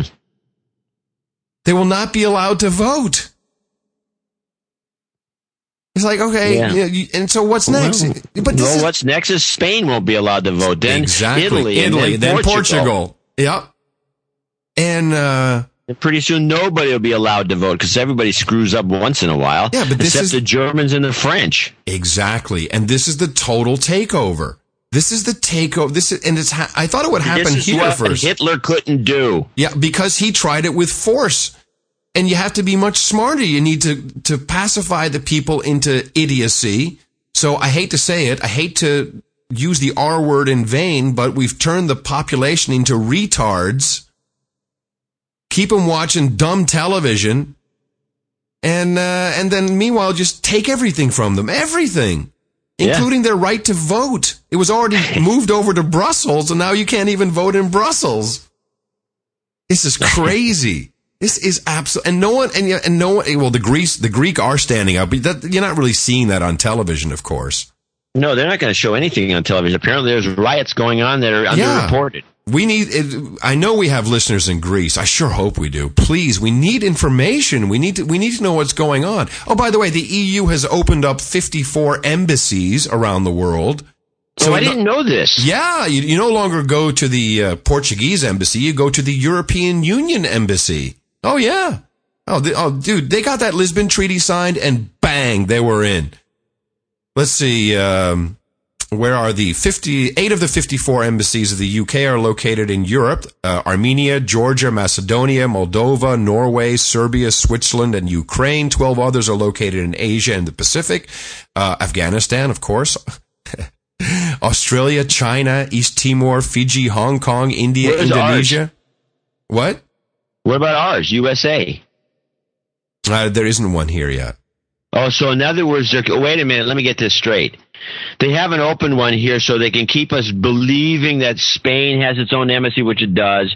France has its own embassy, which it does. The UK has an embassy and a consulate. They have one in San Francisco. Uh, but in fact, these things are just shams for what's really going to be. They're all going to be eventually shut down in favor of an EU Yeah. embassy. Yeah. And what essentially these ones are are nothing more than places to get visas or to get tourist information. They're actually tourist, the, the tourist department in, in the guise of an embassy. Correct. That's absolutely correct. Well, that's going to be very disappointing for the Americans who like to be ambassadors to France or England or Belgium. Well, I wonder what they're going to do if they're just going to have one EU ambassador, or if they, well, you know, that would make sense. You got to pare it down. I mean, they got to they put. got to do this over time, though. You just can't jump into that because it would freak the USA out. well, I think It would freak us out. I think they're moving really fast. I think what I believe is happening, John, is that you know there's a lot of there's a lot of noise out there. Of course, they can't control the internet. They're desperately trying to. That's the thing they have to move slow on, and they're gaining ground, no doubt about it. France now just passed laws. They're gonna they can completely shut you down for any reason whatsoever. They can eh, basically make it illegal for you to have an internet connection. Yeah, all I have to do is accuse you three times Yeah, of, I mean, uh, yeah, I mean, of anything. of intellectual property or whatever. Yeah, of anything, and then you're gone. So they've got to move swiftly because these guys. I think that what's happened, and it's a good thing because we still stand a fighting chance, is that you know this has been going on for a long time. This is you know this is generations of evil have been setting this up. And this generation is saying, "Hey, man, I'm like 50 years old. I want to benefit from this takedown we've been working on. Let's move it along." But I think that's a mistake. That's a strategic mistake because of greed, and people won't stand for it. I don't know what we're going to do about it, but people are not going to take it. Maybe we can be saved by Goldman Sachs. you never know. No, I'm telling you who's going to save us. It is the No Agenda Militia. It is, as they self-proclaim, No Agenda Militia. It is the sysadmins. It is the uh, Unix admins. It is the network admins. These are the people that will keep our shows on the air, our websites running, create proxies and route arounds. Uh, if necessary, we'll mesh all of our Wi-Fi networks. They're the ones that are going to save it. That's because these people have cred- um, civil, Skills. civility, well, skills, yeah, but civility and integrity. And these are the people you can't just buy guys like that. You just can't because they, you know, you know how admins have so much power when it comes to passwords and being able to get into anything. And it's like a, if, if, if you've ever done this, when you sit down next to an admin and he sets up an account for you and he says, okay, enter your password. What does the admin always, always do? Just, even though he could find your password, break into your account, he always turns his head, looks Yeah, away he always turns so that head. you know that he is not looking at you enter your password because they, it's like a vow of silence. It's a vow of secrecy and they mean it. Of course, there's always some bad apples, but in general, these guys mean it and they will be our saviors. So hug your sysadmin today. Give him a big fat tongue kiss. He deserves it. I don't know about the tongue kiss, but uh, this is the, these guys are yeah. Well, you know, you can still just shut down the whole thing. You can you have the same guys on the evil side of evil that can work the system. They could you know do all kinds of filtering. I mean, you the But it'll be right our now, guys against their guys, and we've got more with integrity yeah, I on know, our but side. the public, look at what the public buys into. They're not listening to this show. They're listening to Fox, and they're listening to the, the slow brainwashing that goes on there. And they're, and yeah, I mean, they're listening to watching uh, the you know the All Star game. They're watching you know football, or they're watching downhill skiing, or they're listening to the crappy news reports that they get. Well, here- and here- that's the majority of people. And then, well, then that, yeah, but hold on a second. But let me tell you, th- it's stuff like this Russian hacker did uh, the other day that is going to get people's attention, and this is the things that they need to do because we do have to start some illegal action in Moscow. A hacker broke into the traffic sign system and played a two-minute porn video. What did the- that accomplish? it gets people's attention. It, it shows that we can do it. And now the next thing, we need to start creating great video, short form that we can give to the hackers so they can put it up on screens all across Gitmo Nation. So I'm trying to get some people to put some stickers up at the toll booth. but Come on. it's your limited thinking. This is the whole point. Stickers are no good. We need to have noagendashow.com beaming across all traffic signs, state to state, worldwide. This So is what I you want. think? How long would? It won't happen, John. I'm telling you, because we could just claim like we don't know what's going on. It's like I don't know. We just got crazy fans. Yeah, well, we could do that when we have some real crazy fans. I'll tell you I what. I, I hackers the of the world. is the only solution. Hackers of the world. I will share all of my hookers and blow with you if you put noagendashow.com onto a traffic sign. All my hookers and blow. All of it. I'm telling you. You know what? You can have my hookers first and snort my blow first. I will. Well, I think noagendashow.com on a traffic sign would get some attention. it would be a we, hoot. would double our audience pretty quickly as they as the as the news organizations ask us how did how did that happen? It would be beautiful. That's We that's all I'm asking joking for. about it, by the way. But somebody decided to take us seriously. It's kind of a fun show if you listen to the No Agenda show. It's a fun show to listen to, but we joke around about stuff like this. And we suggested it casually on the air, and so somebody decided to do it. I, you know, I actually don't approve. I am against it. But they did it anyway because they thought it was a great idea on their own because people think for themselves, people that listen to our show. Exactly. That's my little that that's my spiel when the uh, KRON uh, news team comes over to the house. That's what I'm going to say too. I'm going to say that's what she said. I'm just saying. I, I'm not saying you should do anything illegal, but there's hookers and blow at, at, at the watchtower for you. I can just see Mickey now going, oh shit, I better make some calls. yeah, got to get some of the hookers lined up. Gotta get the hookers. I think there's in. a few of them down in L.A. by the way, and they're pretty good looking. Yeah. Uh, dude, I'm telling you, we'll have a party. Party. That would be the way to go. Anyway, so that's my uh, that's my rant on sysadmins. Uh, t- tongue kiss your sysadmin today. He or she, by the way, deserves it. So we got a bunch of things we're obviously not going to get to. One, I want to get back to the at some point. I want to get back to the pot wars. Oh, I had a heroin war thing. Well, the pot wars are one thing. The other thing, there's a there's a Corvette lady was uh, griping on one of the uh, po- on one of the comment posts that uh, we never discussed the uh, the uh, Supreme Court decision about the corporation being able to throw money we at discussed it many times. well, we did. That's what I was going to say. That, but the other thing I was I was argu- arguing with my wife about this. She was going on and on about how well it's a bad thing. I said, "Do you think?" Let's say the corporations are given free reign to spend as much money they want on, as they want on politics. Do you think anything is going to change? Do you think they haven't already bypassed the system? This just makes it a little easier for them. There's not going to be any difference. So that the argument is moot. They already spend as much money as they want. They just do it in funny ways. Yeah. Well, that, that's true.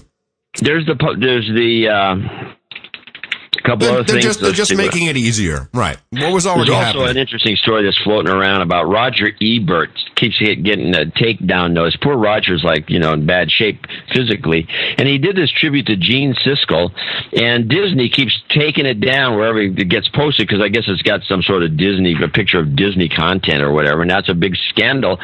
And the, I just want to put this thought out there: Who's the largest shareholder of Disney that could put a stop to this instantly? The largest. Steve Jobs. Oh, that's right. Is he the Well, largest why don't you shareholder? Is that is he is that true? Is he the largest shareholder now? He is the largest shareholder of Disney. He has all the power at Disney. He can put a stop to this with one phone call. So people should jump on him. Hmm. I didn't. I, I didn't even think that's because of the Pixar acquisition. Yeah. Hmm. Save the company, basically. Wow. And then we still have a bunch of uh, clips, by the way. So I'm watching this Obama um, news conference yesterday, and he's talking about, you know, nothing. And then the Republicans respond. It's Oh, no one of way. those. He's talking about nothing. But, oh, but Biden is standing next to him, and I just, can somebody tell me what happened here? Biden looks like he had a hole drilled into his forehead. no, that was Ash Wednesday. Hello. It was Ash Wednesday. Yeah, that that's. I, I thought when is Easter?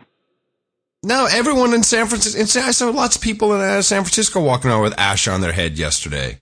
For But isn't Ash Wednesday the Wednesday before Easter? what do I look like? A priest? I don't know. Right. It's, uh, the, the, the smudge. Yeah, it's a big smudge. I used to be a Catholic kid. Well, didn't you have a smudge on your head? Oh yeah, everybody walked around with a smudge. It felt kind of like an Indian. What is the genesis of the of the smudge? I forgot. I you know I knew and I don't remember, and it was just it was like a big deal to walk around. You could sh- it was you know I, I think it's kind of a uh, uh, meaningless symbolism. Ash Wednesday. It was Ash Wednesday. I'm pretty sure. I didn't know. Well, I was wondering because it looked to me because he had a really dopey look on his head. I can't thought believe you said. I can't believe of all people that you would not catch that as it being Ash Wednesday. Well, I thought about it, but it was. I'm thinking of the date. I don't remember Ash Wednesday. It's I, Lent. first thing it's I thought Lent. about. It's the, it's the uh, it's Lent. First, That's first thing I thought about. I don't remember an Ash Wednesday in my life being in February. Well, uh, it's six weeks to Easter, right? Is that what it is? I'm just reading the chat room. Wednesday before Easter. Oh, reading what- the okay, whatever room. the case was, all I know is he looked like he was out of it and he had a, dr- a hole drilled in his brain. So I, Well, that could that could have been file footage. okay. I- he was out of it and had a hole drilled into his head. Great. That's, that, that really like. helps the credibility, John. Excellent. Just saying. And you know You what? can take that to the bank. Thanks. It really helps. It helps our donations. Dvorak.org slash NA. You can berate me in the comment. Yeah, it's fun. So one of the things we've got here is clip number, the clip, and the, and the part that's clip two, since we're getting to the end of the show. Uh, I want to play a part of this, and but I would like it to play this at the end of the show because it's way too long to play the whole clip. Okay. Apparently, this was on Rosie Radio. This is going all over the net. on, on, Oh, you know, okay, we'll put that. Yeah, it's good. It's at the end of the show with uh, with what's her face. Garofalo. Yeah. And it is hilarious. And of course, you, if you read about it from the left and the right, the right winger said, this woman is a lunatic.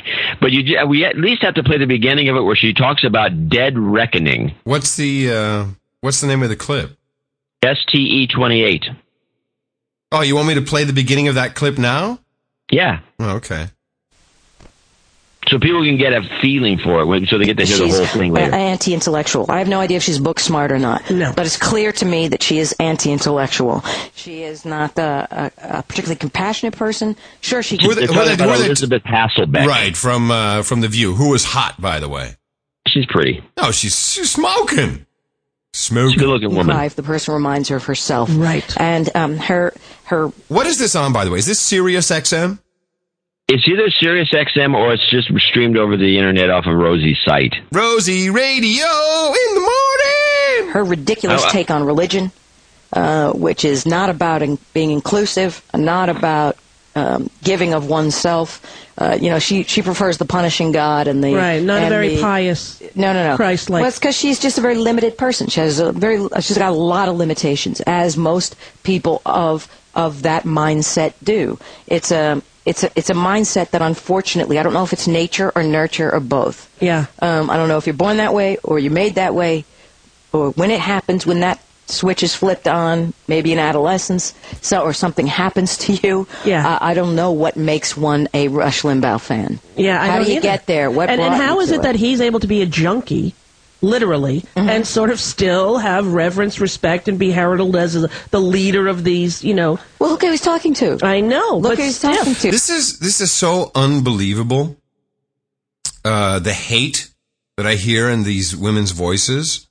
Oh, it's unbelievable. I agree. Yeah, I mean, you know, it's it's one thing. To, you know, that- it- it- Garofalo in particular is seething. yeah, she's she her there's smoke coming out of her ears. And they do uh, say one thing in this clip that I found interesting, and I'd like to have somebody confirm or unconfirm it. They, Well, at least I- Rosie says this. what about Rosie yeah. makes the sorry. No, go ahead. Rosie makes the claim that uh, Hasselbeck, before each show, when Rosie was the host, had a uh, an operative from the Republican Party come into her dressing room and brief her for a half an hour before she'd come out. Is that in the? I didn't. Uh, that must be near the end of the clip because I watched No, it no, this morning. that's actually probably going to come up before they get to the Dead Reckoning thing. Okay, it's a long clip. We're going to just play to the once they get to the beginning of the Dead Reckoning thing. I just want to, there's one line in there, and then you can stop it and then run it at the end of the show. the, the dead reckoning thing, by the way, is the funniest ever because uh, as an aviator, as an airman, of course I know what dead reckoning is, and she starts off by saying, "Dead reckoning is a term used in uh, in uh, nautical law."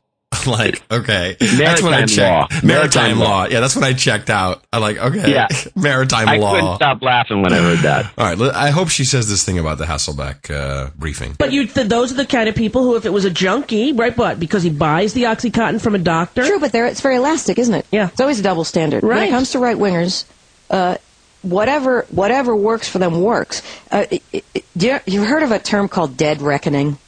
Yeah, it's see, a uh, navigation. See, it's not in there. Yeah, Well, you're let- right. Let's listen to that that first beginning. I want to hear the dead reckoning. It's a navigational term used in maritime law. for them works. Uh, it, it, it- you, you've heard of a term called dead reckoning? It's a No. uh, navigational term usually used in maritime law.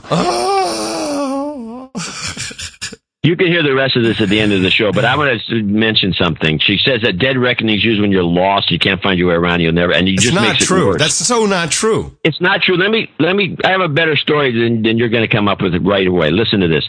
I had an Etak uh, in a, in a car I used to own. An Etak was predates the GPS system. It was done by uh, um, an inventor, uh, the Nolan Bushnell's company, and it was a dead reckoning computer in the car that was used for navigation. This thing was oftentimes more on the money than the than the early GPS things that were off a block. Sure, dead reckoning. Once you have a fix and you know where you are, then you basically set your course, and that's dead reckoning. It's that simple. You just need one fix, which you can do with a sextant. Uh, but you you know you can you can basically hit it with a compass, and then you you know then you then there's a couple of things you got to do to adjust for the curvature of the Earth, etc. But you can dead reckon, and you can pretty much wind up where you want to be. You're trained as an a- aviator to be able to do that. Yeah, and this Etak, by the way, in the car, and we're talking about using it to go to garage sales in the Berkeley Hills, which is a mess of winding roads. Would nail it. Yeah. So she's just full of crap, this woman. You know, I have a solution for women like this. I I told you in the car yesterday what would fix her, both of them. God, you please. Okay, I won't mention it, but I have a fix for that. Yeah. Just come to Uncle Adam's house. I'll I'll I'll fix you up. You you'll have no more hate. I know so do we have exactly any what I got to do. uh, things? I mean, I got some Liz Cheney clips. By the way, that I, we don't do them on this show, we're going to do them on Sunday. I want to mention to people that I think Liz Cheney is a setup for something. I'm not sure what it is.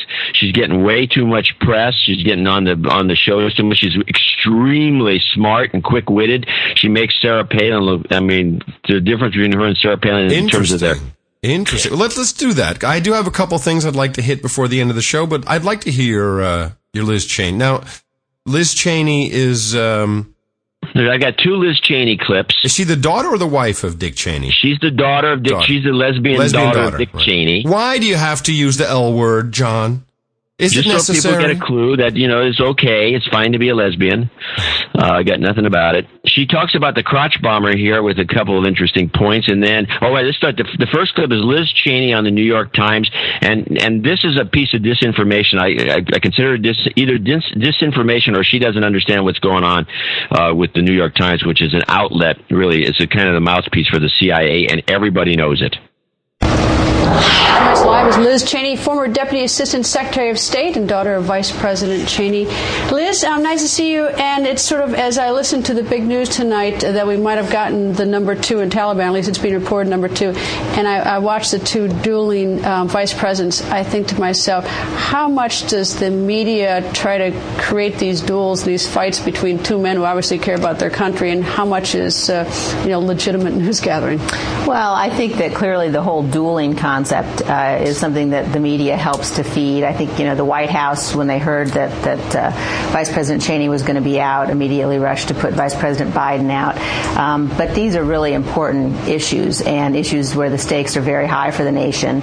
Um, I think that you know this news that we've just heard from Afghanistan is good news if it's true. Um, I think it's very good news. Obviously, I think it's troubling that the New York Times broke the story. I'm always suspicious. Um, the New York Times does not have a good record in terms of being responsible about keeping information secret that should be kept secret that comes into their possession. But but it is good news. It tells you, it reminds us once again, though, that we are at war with an enemy determined to kill us. Well, as I understand, the reason the New York Times finally did go public with this because it's all over the all over Pakistan. They know about this now. You know, we, we because geographically we're sort of the last to know. They've always got a reason why well, they go you know, public. and, but and I- we'll, we'll hear about probably Right. tomorrow. But um, all right, now um, in terms of That's good the, the, the yeah, difference it's, in opinion uh, it's almost the- over. So I like your theory, John. And as we know, it's it's very easy for the elite through uh, through their Wall Street financial connections to get anyone into the presidency. Uh, take for example George Bush, uh, who was son of uh, of the evil George Bush. The other evil George Bush, they got him in. So why wouldn't they take Liz Cheney? She's perfect. She she looks pretty. She's very well spoken. She's very smart. She has all the talking points down. She's hammering against um, uh, against her her dad's enemies. You know, you, if you li- re-listen to this clip, that she has a lot of interesting, uh, subtle propagandistic techniques that she likes to throw in. She just throws in out of the blue uh, near the end she, when they about the, how they captured the uh, the guy, and she says it reminds us why we are at war. You know, How does this remind us why we were at war? They got some guy in Yeah, the middle of, of nowhere. Pakistan, and kill him or grab him. How, this doesn't remind us of anything, but she throws that in, so it's a meme. Reminds us why we're at war. We're at war with who? It with the Pakistan John. Taliban? It just hit me. It just hit me. We're going to see a 2012 presidential race between Sarah Palin and Liz Cheney. It's going to be a smoking hot throwdown. And we'll, and we'll be, oh, Be a we'll, nice cat fight. We'll all have our hands in our pants going, uh, I don't care which one wins. They're both hot. I kind of like the lesbian better. Maybe she got some hot video. This is how stupid we are. I'm telling you, we got a throwdown. Cat fight, hot Liz with hot Sarah.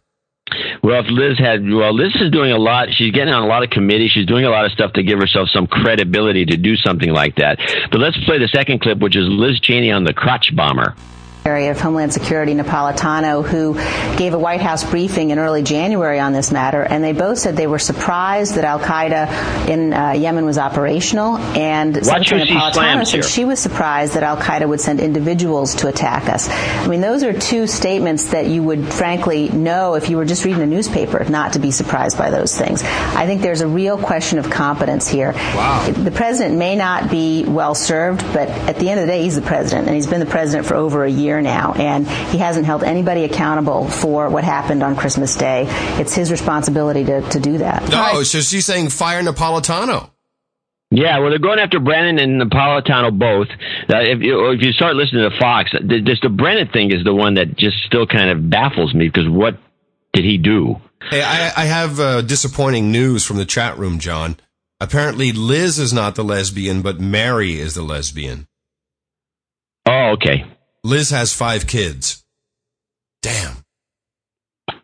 Well, you know, just looking at her. yeah. She has kind of that Marissa Mayer from Google look about her.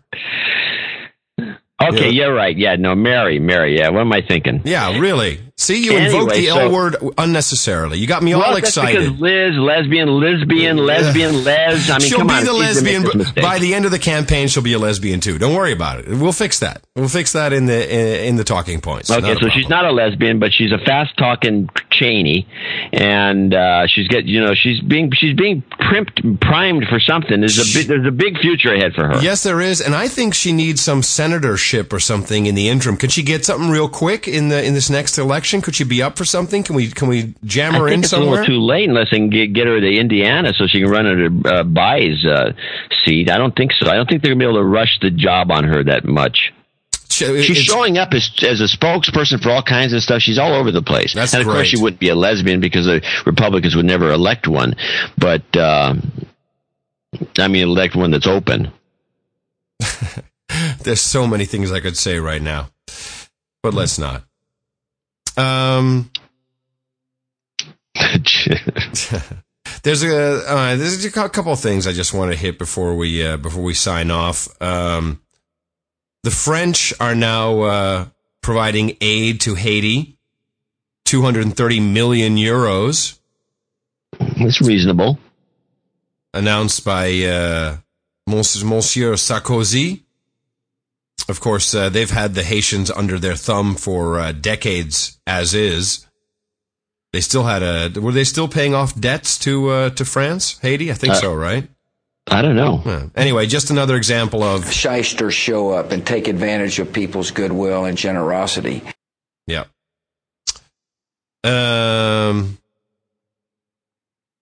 Then we have. Uh, we kind of lost. um, Maybe I should play the jingle here for a second because we, uh, we we we were off topic for a bit, but there are a couple of news stories in the category. Remember the remember Ukraine? Oh They yeah, had the, uh, crazy outbreak or whatever it was. Well, yeah, it was the, it was the they had the black lung epidemic.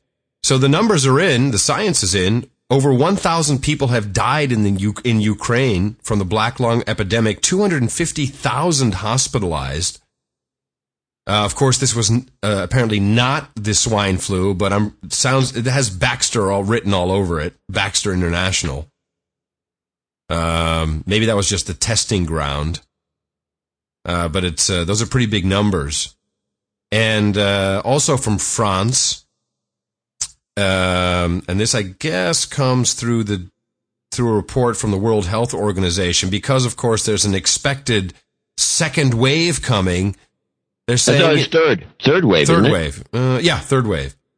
Uh, you know what? Why don't we just put the H1N1 vaccine in the seasonal vaccine? Just mix them all up. Just put them together into one. So it won't even be a separate shot now. If you go for the regular flu shot, Yeah, I'm baffled by the, you know what? Yeah, baffled by what? why they didn't do that in the first place. Well, baby steps, right?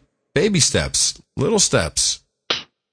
So you, uh, I'm so disappointed that Liz Cheney's not the lesbian. You're still bummed out. All right. And then uh, another piece of the puzzle. Wow, this is a great article. It's from the LA Times. Uh, immigrants from an obscure corner of Mexico are changing heroin use in many parts of America. Now, I just have to reiterate that we are uh, pretty certain that the whole war in Afghanistan, a large portion of it at least, is to secure the poppy fields, um, to run the drugs into the West, into the United States, um, which partially funds Wall Street. That the United Nations had their own their own internal report that says that uh, drug uh, money uh, helped with the bailout of Wall Street. I should put that link in the show notes again, just so you can reread it. And while you're at it, you might as well play the clip I have on Afghanistan report, which which just calmly talks about the poppy fields as though it's part of the news story. Side wall right there. In the streets, troops found what one Marine described as death at every corner booby traps and IEDs, which were detonated throughout the day. While thousands of the 80,000 civilians who live in the area left ahead of the offensive, many others remained to tend poppy crops or their homes or found it too dangerous to leave after the Taliban mined the roads out of town. One poppy farmer wondered out loud when the fighting would end, and a young villager said the troops come to fight and then leave. We want the. So, um, yeah, oh yeah. Yeah, it's just, it's just, it's known. It's like we don't even make a big deal about it anymore. Ah, it's just, you know, it's the poppy fields, man. What do you think we're there for? So anyway, so these poppies are then, fl- I think they're being flown down to Mexico. Because now this report says farm boys from a tiny county that once depended on, ooh, you'll love this, sugar cane. Of course, we know that uh, there's a crisis in uh, sugar. Uh, I even have a report in the show notes that says that uh, sugar production is down 63%. Wow. So, yeah. So these, uh, these farm boys, uh, they got no more sugar cane to peddle. So they have, according to the LA Times, perfected an ingenious business model for selling a semi-processed form of Mexican heroin known as, John, black tar. Using convenient delivery by car and aggressive marketing, I love this. They have moved into cities and small towns across the United States, often creating demand for heroin where there was little or none. In many of those places, authorities report increases in overdoses and deaths. Yes, of course. So it's the Xalisco, that's the name of the county, uh, with an X, Xalisco, have brought an audacious entrepreneurial spirit to the heroin trade. Their success stems from both their product, which is cheaper and more potent than Colombian heroin, and their business model, which places a premium on customer convenience and satisfaction. Wow. Sounds like Nordstrom's. Yeah. Nordstrom's. They've got like frequent flyer cards. Users need not venture into dangerous neighborhoods for their fix. Instead, they phone in their orders and drivers take the drugs to them. Crew bosses sometimes call users after delivery to check on the quality of service. They encourage users to bring in new customers, rewarding them with free heroin if they do. And we're talking like, you know, 25 bucks uh, a pop for black tar. So it, it, it, the article says it's almost like Walmart. We're going to keep our prices cheap and grow from there. It works. Rolling back prices on. I love it. so, uh, so I, I'd say the whole distribution network is in place. You know, we've we've uh, yeah, we got the sugar out of there. Heaven got- forbid people use that when they can use a good chemical. Yeah. Yeah. Aspartame, which has been rebranded. So that's good. So we've gotten, actually, uh, I have that, uh, if you're interested, John, in the show notes. Um, here it is. Sugar output from imported raws down 63% same period last year. From. Uh, Well, you got to keep. You know, if you're going to try, you know, the problem is with the sugar is that these even in Mexico, I mean, Me- Mexican Coke has real sugar in it. Most of the stuff in Europe has real sugar in it. So to get into those markets, you ha- you know you have to with corn syrup and and the other crap, you have to kill sugar. Well, they're doing a good job. So sixty percent is a lot. Yeah. Well, I told you this is this, you know, and part of it is weather, of course.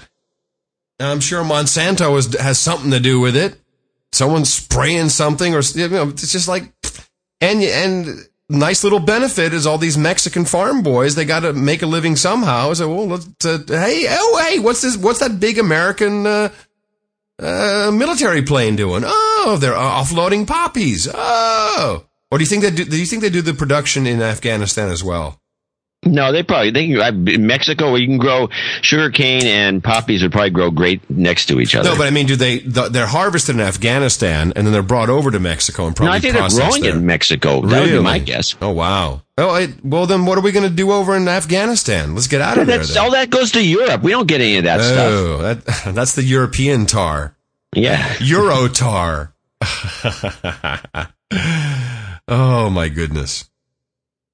Uh, there's uh, somebody sent me an Italian version of We Are the World, uh, which even though it's from 2006, I just wanted to play a little bit of it. It's from a uh, political satire show, uh, featuring Here comes time featuring Sarkozy and Bush. when we need a real change. when the world must come together as one. Have you seen this?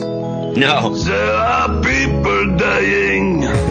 Wait until the refrain. we don't care about. That's Bush. We try to make a better world for me and me.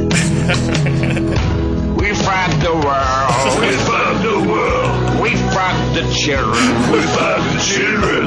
we fight the world, the forest and the sea. So let us doing. Oh, I love it.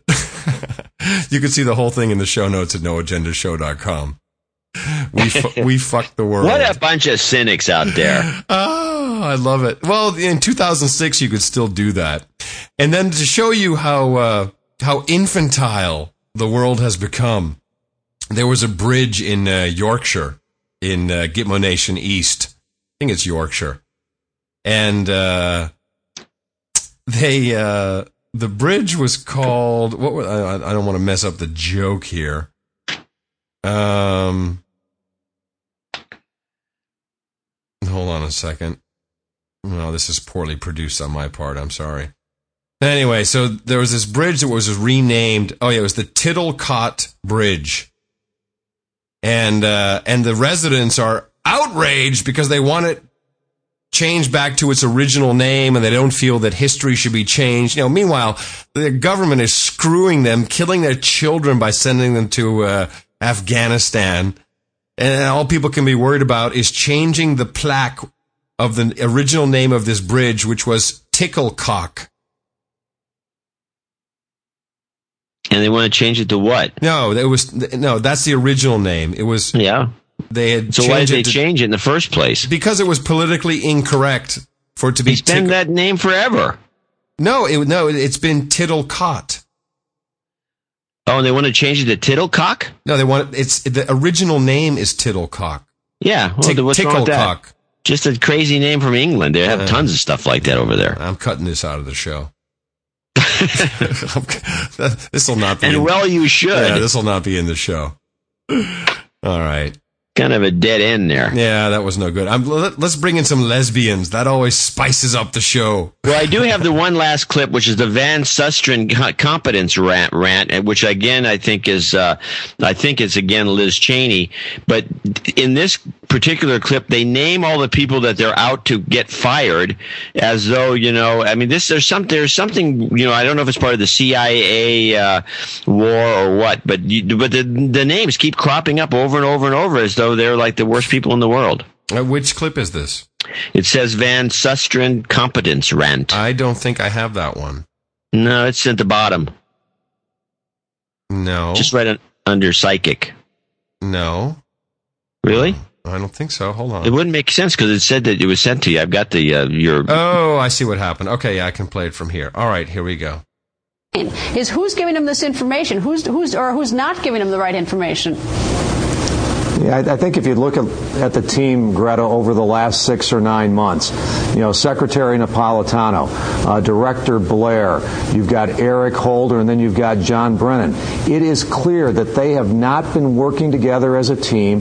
They have there have been instances of incompetence, and the president needs to exert his leadership to make sure that No, he is a enough. competent. Right, so they're after him. So Yeah, they're, after really Brennan after in him. particular. Yeah. That wasn't obviously Liz Cheney. No. Although it could have been. Um, but the, the, that was the laundry list of the people they're after. They're out to get. The Republicans are out to get. For some reason, I don't know if it's what the deal is. Well, this could be part of the CIA war. It could be because the, the, specifically at Brennan, who was a CIA guy, uh, is is still being targeted over and over and over again for what I don't know. And then this whole thing about uh, Liz Cheney coming out and saying I don't know why he hasn't fired somebody over the crotch bomber. Well, who's to fire? It wasn't anybody's fault. I mean, it was the guy was let through in in, in Amsterdam. That- we had nothing to do that, with that. And, and his visa was not revoked, and that video is missing from the archives because one of the community, someone in the community said, "Let him go. Do not revoke his visa." So Now, there's, there's a- there that stinks. It really, really stinks. The whole thing stinks, and there, this attack is is some something's fishy about the whole thing. And yeah, I think people should be held accountable and fired for certain things, like Brownie, you know, in the uh, in the ninth Lower Ninth Ward in New Orleans, uh, and all the and, and there's there's instances where the TSA has screwed up and nobody ever gets fired. But this but this particular instance, I'm not seeing where anybody should be getting fired, and why do they keep targeting these same people over and over and over again over the crotch bomber? It just seems to me they're out to get somebody. well, you know what the good news is, John? We have three days to figure it out.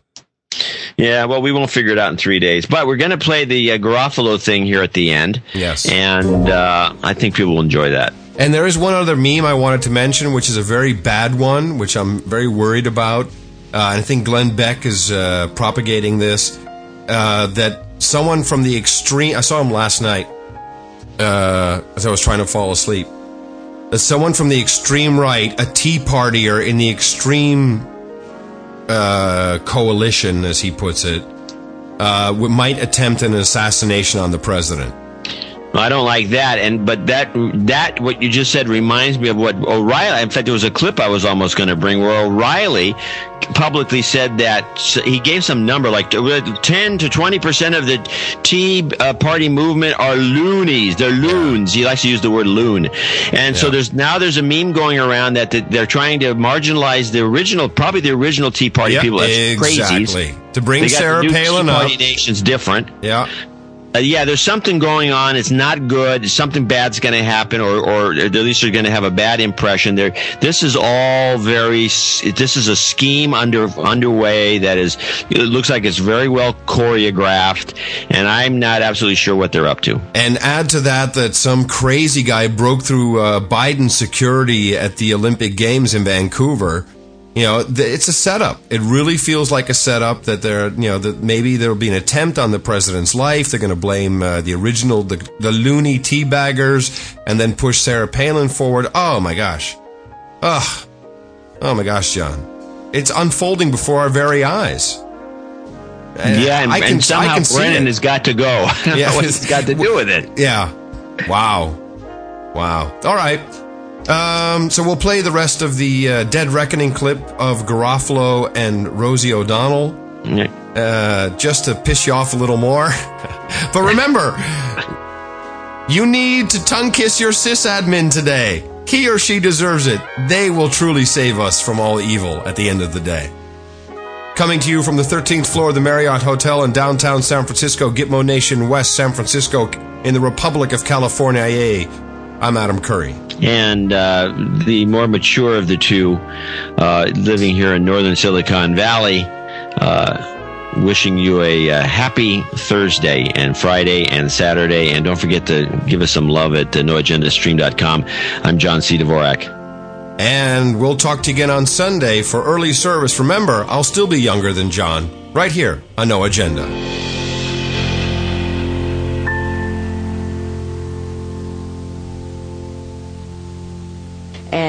What it is is when you decide to figure out where you going, you you are going um, based on where you are right now and where you've been, rather than using navigational tools. Sometimes it's used um, when people don't have access to navigational tools or they don't use the stars. And what happens is they tend to get lost because they are frequently going from a false pres- premise. They're already lost, and they're under the impression they're they're somewhere. Um, I don't know if I'm artic- articulating this correctly. Dead reckoning, but um, if if you go from a false premise, which a lot of conservatism does, and then you move on from there. Yeah. You're going to continue to, right. to stack falsehood from ho- falsehood. And in, in a lot of, uh, at sea, when people get lost a lot, it's because they use dead reckoning. They are making assumptions about where they where are. they are or where they've been. Right. Because they don't have navigational tools at their, at the ready. And then they keep going wrong. D- does that make sense? Yes, I understand. And I feel like people like Elisabeth Hasselbeck and a lot of right wingers, um, dead reckoning is the problem. Yeah. They are, they are, the, the point of origin is false. Well, and they also get the points of origin delivered in daily talking points. Yes. The Republican talking points, like she would get them, the Right, RNC it's points. exactly right. And then she would go over them with Bill Geddie. For a half hour, they would Right. meet before the show. Right. And then she would come out with her dittos and her little, you know, faxes of all of the points that they were trying to make that, Yes. again, were based on what? Where they'd been? Right. Where they or were going? just a falsehood. A falsehood. Just a false Right. premise, and then it stacks up from there. But here's another thing with the type of mindset, like like I, I, don't- I keep saying right winger. I don't know what else to, to to call it. A person that lacks empathy. A person that's uh, um, elitist. Uh, yeah, elitist uh, latte drinker. Yes. Well, yeah. Yeah. The uh, that's nonsense. That that's so embarrassing when people say stuff like that. Uh, Yeah. accuse accuse Obama of being a country club elitist. You know, Karl Rove, Frank Luntz, the guy who comes up with the talking points at these meetings. Grover Norquist. Uh, they have no shame. You can't embarrass them. They have no problem, and they know that they that who they're lying to, the base, if you will. Yeah. It need not be given facts. Need not be uh, fair-minded or open-minded to anything. And you, when you talk that way to people, the way Rush talks to people, the way he lies to people, you can't have respect for him. You couldn't possibly respect who's listening to you if you lied to them the way that they do. They use these people as a blunt instrument. Do you think that they believe it, Rush or Glenn Beck or those people? Uh, it depends. Sometimes, like when you meet Sean Hannity, you think, "Oh, I think he doesn't know he's lying." Um, some people, Yeah. like uh, and the the Fox and Friends morning douchebags, the Fox and Fr- on Fox and Friends, it, yeah. real, really limited. You can just see it when you go on the show. Uh, don't make that mistake. Don't do that. But Mm, um, no, I won't. I won't do it again. But the Brian Kilmeade, they just you get the sense they don't know they're lying. Yeah. Uh, and they don't care to know. Then you, s- you Gre- Greta Van Susteren, Brit Hume, people, they do know they're lying. Well, I saw Greta. I was at uh, I was in Washington uh, lobbying for foster care reform with the Mhm. senator from Louisiana, and she wanted to do an interview. And I said to her, "What the hell happened to you? Would you go working for the enemy? You're working." For, She wanted to work. No, I said, "What's the deal, Greta? You you working with for for him? Yeah, I don't you know, know. you got to serve somebody. Look who you're serving." You know, and she's like, well, you know, the CNN people were really mean to me, and they fired my whole staff, and Right. blah blah blah blah blah blah. I'm like, okay, but still, at the end of the day, who are you getting your paycheck from? Yeah, I, it's I a- don't know. It's a, I've asked that question of other people who work at Fox too, even in very like more technical capacities and stuff like that. And then you know, I, you got to work. I mean, there are people they got to work. So, um, but to work there, it's a tough pill to swallow.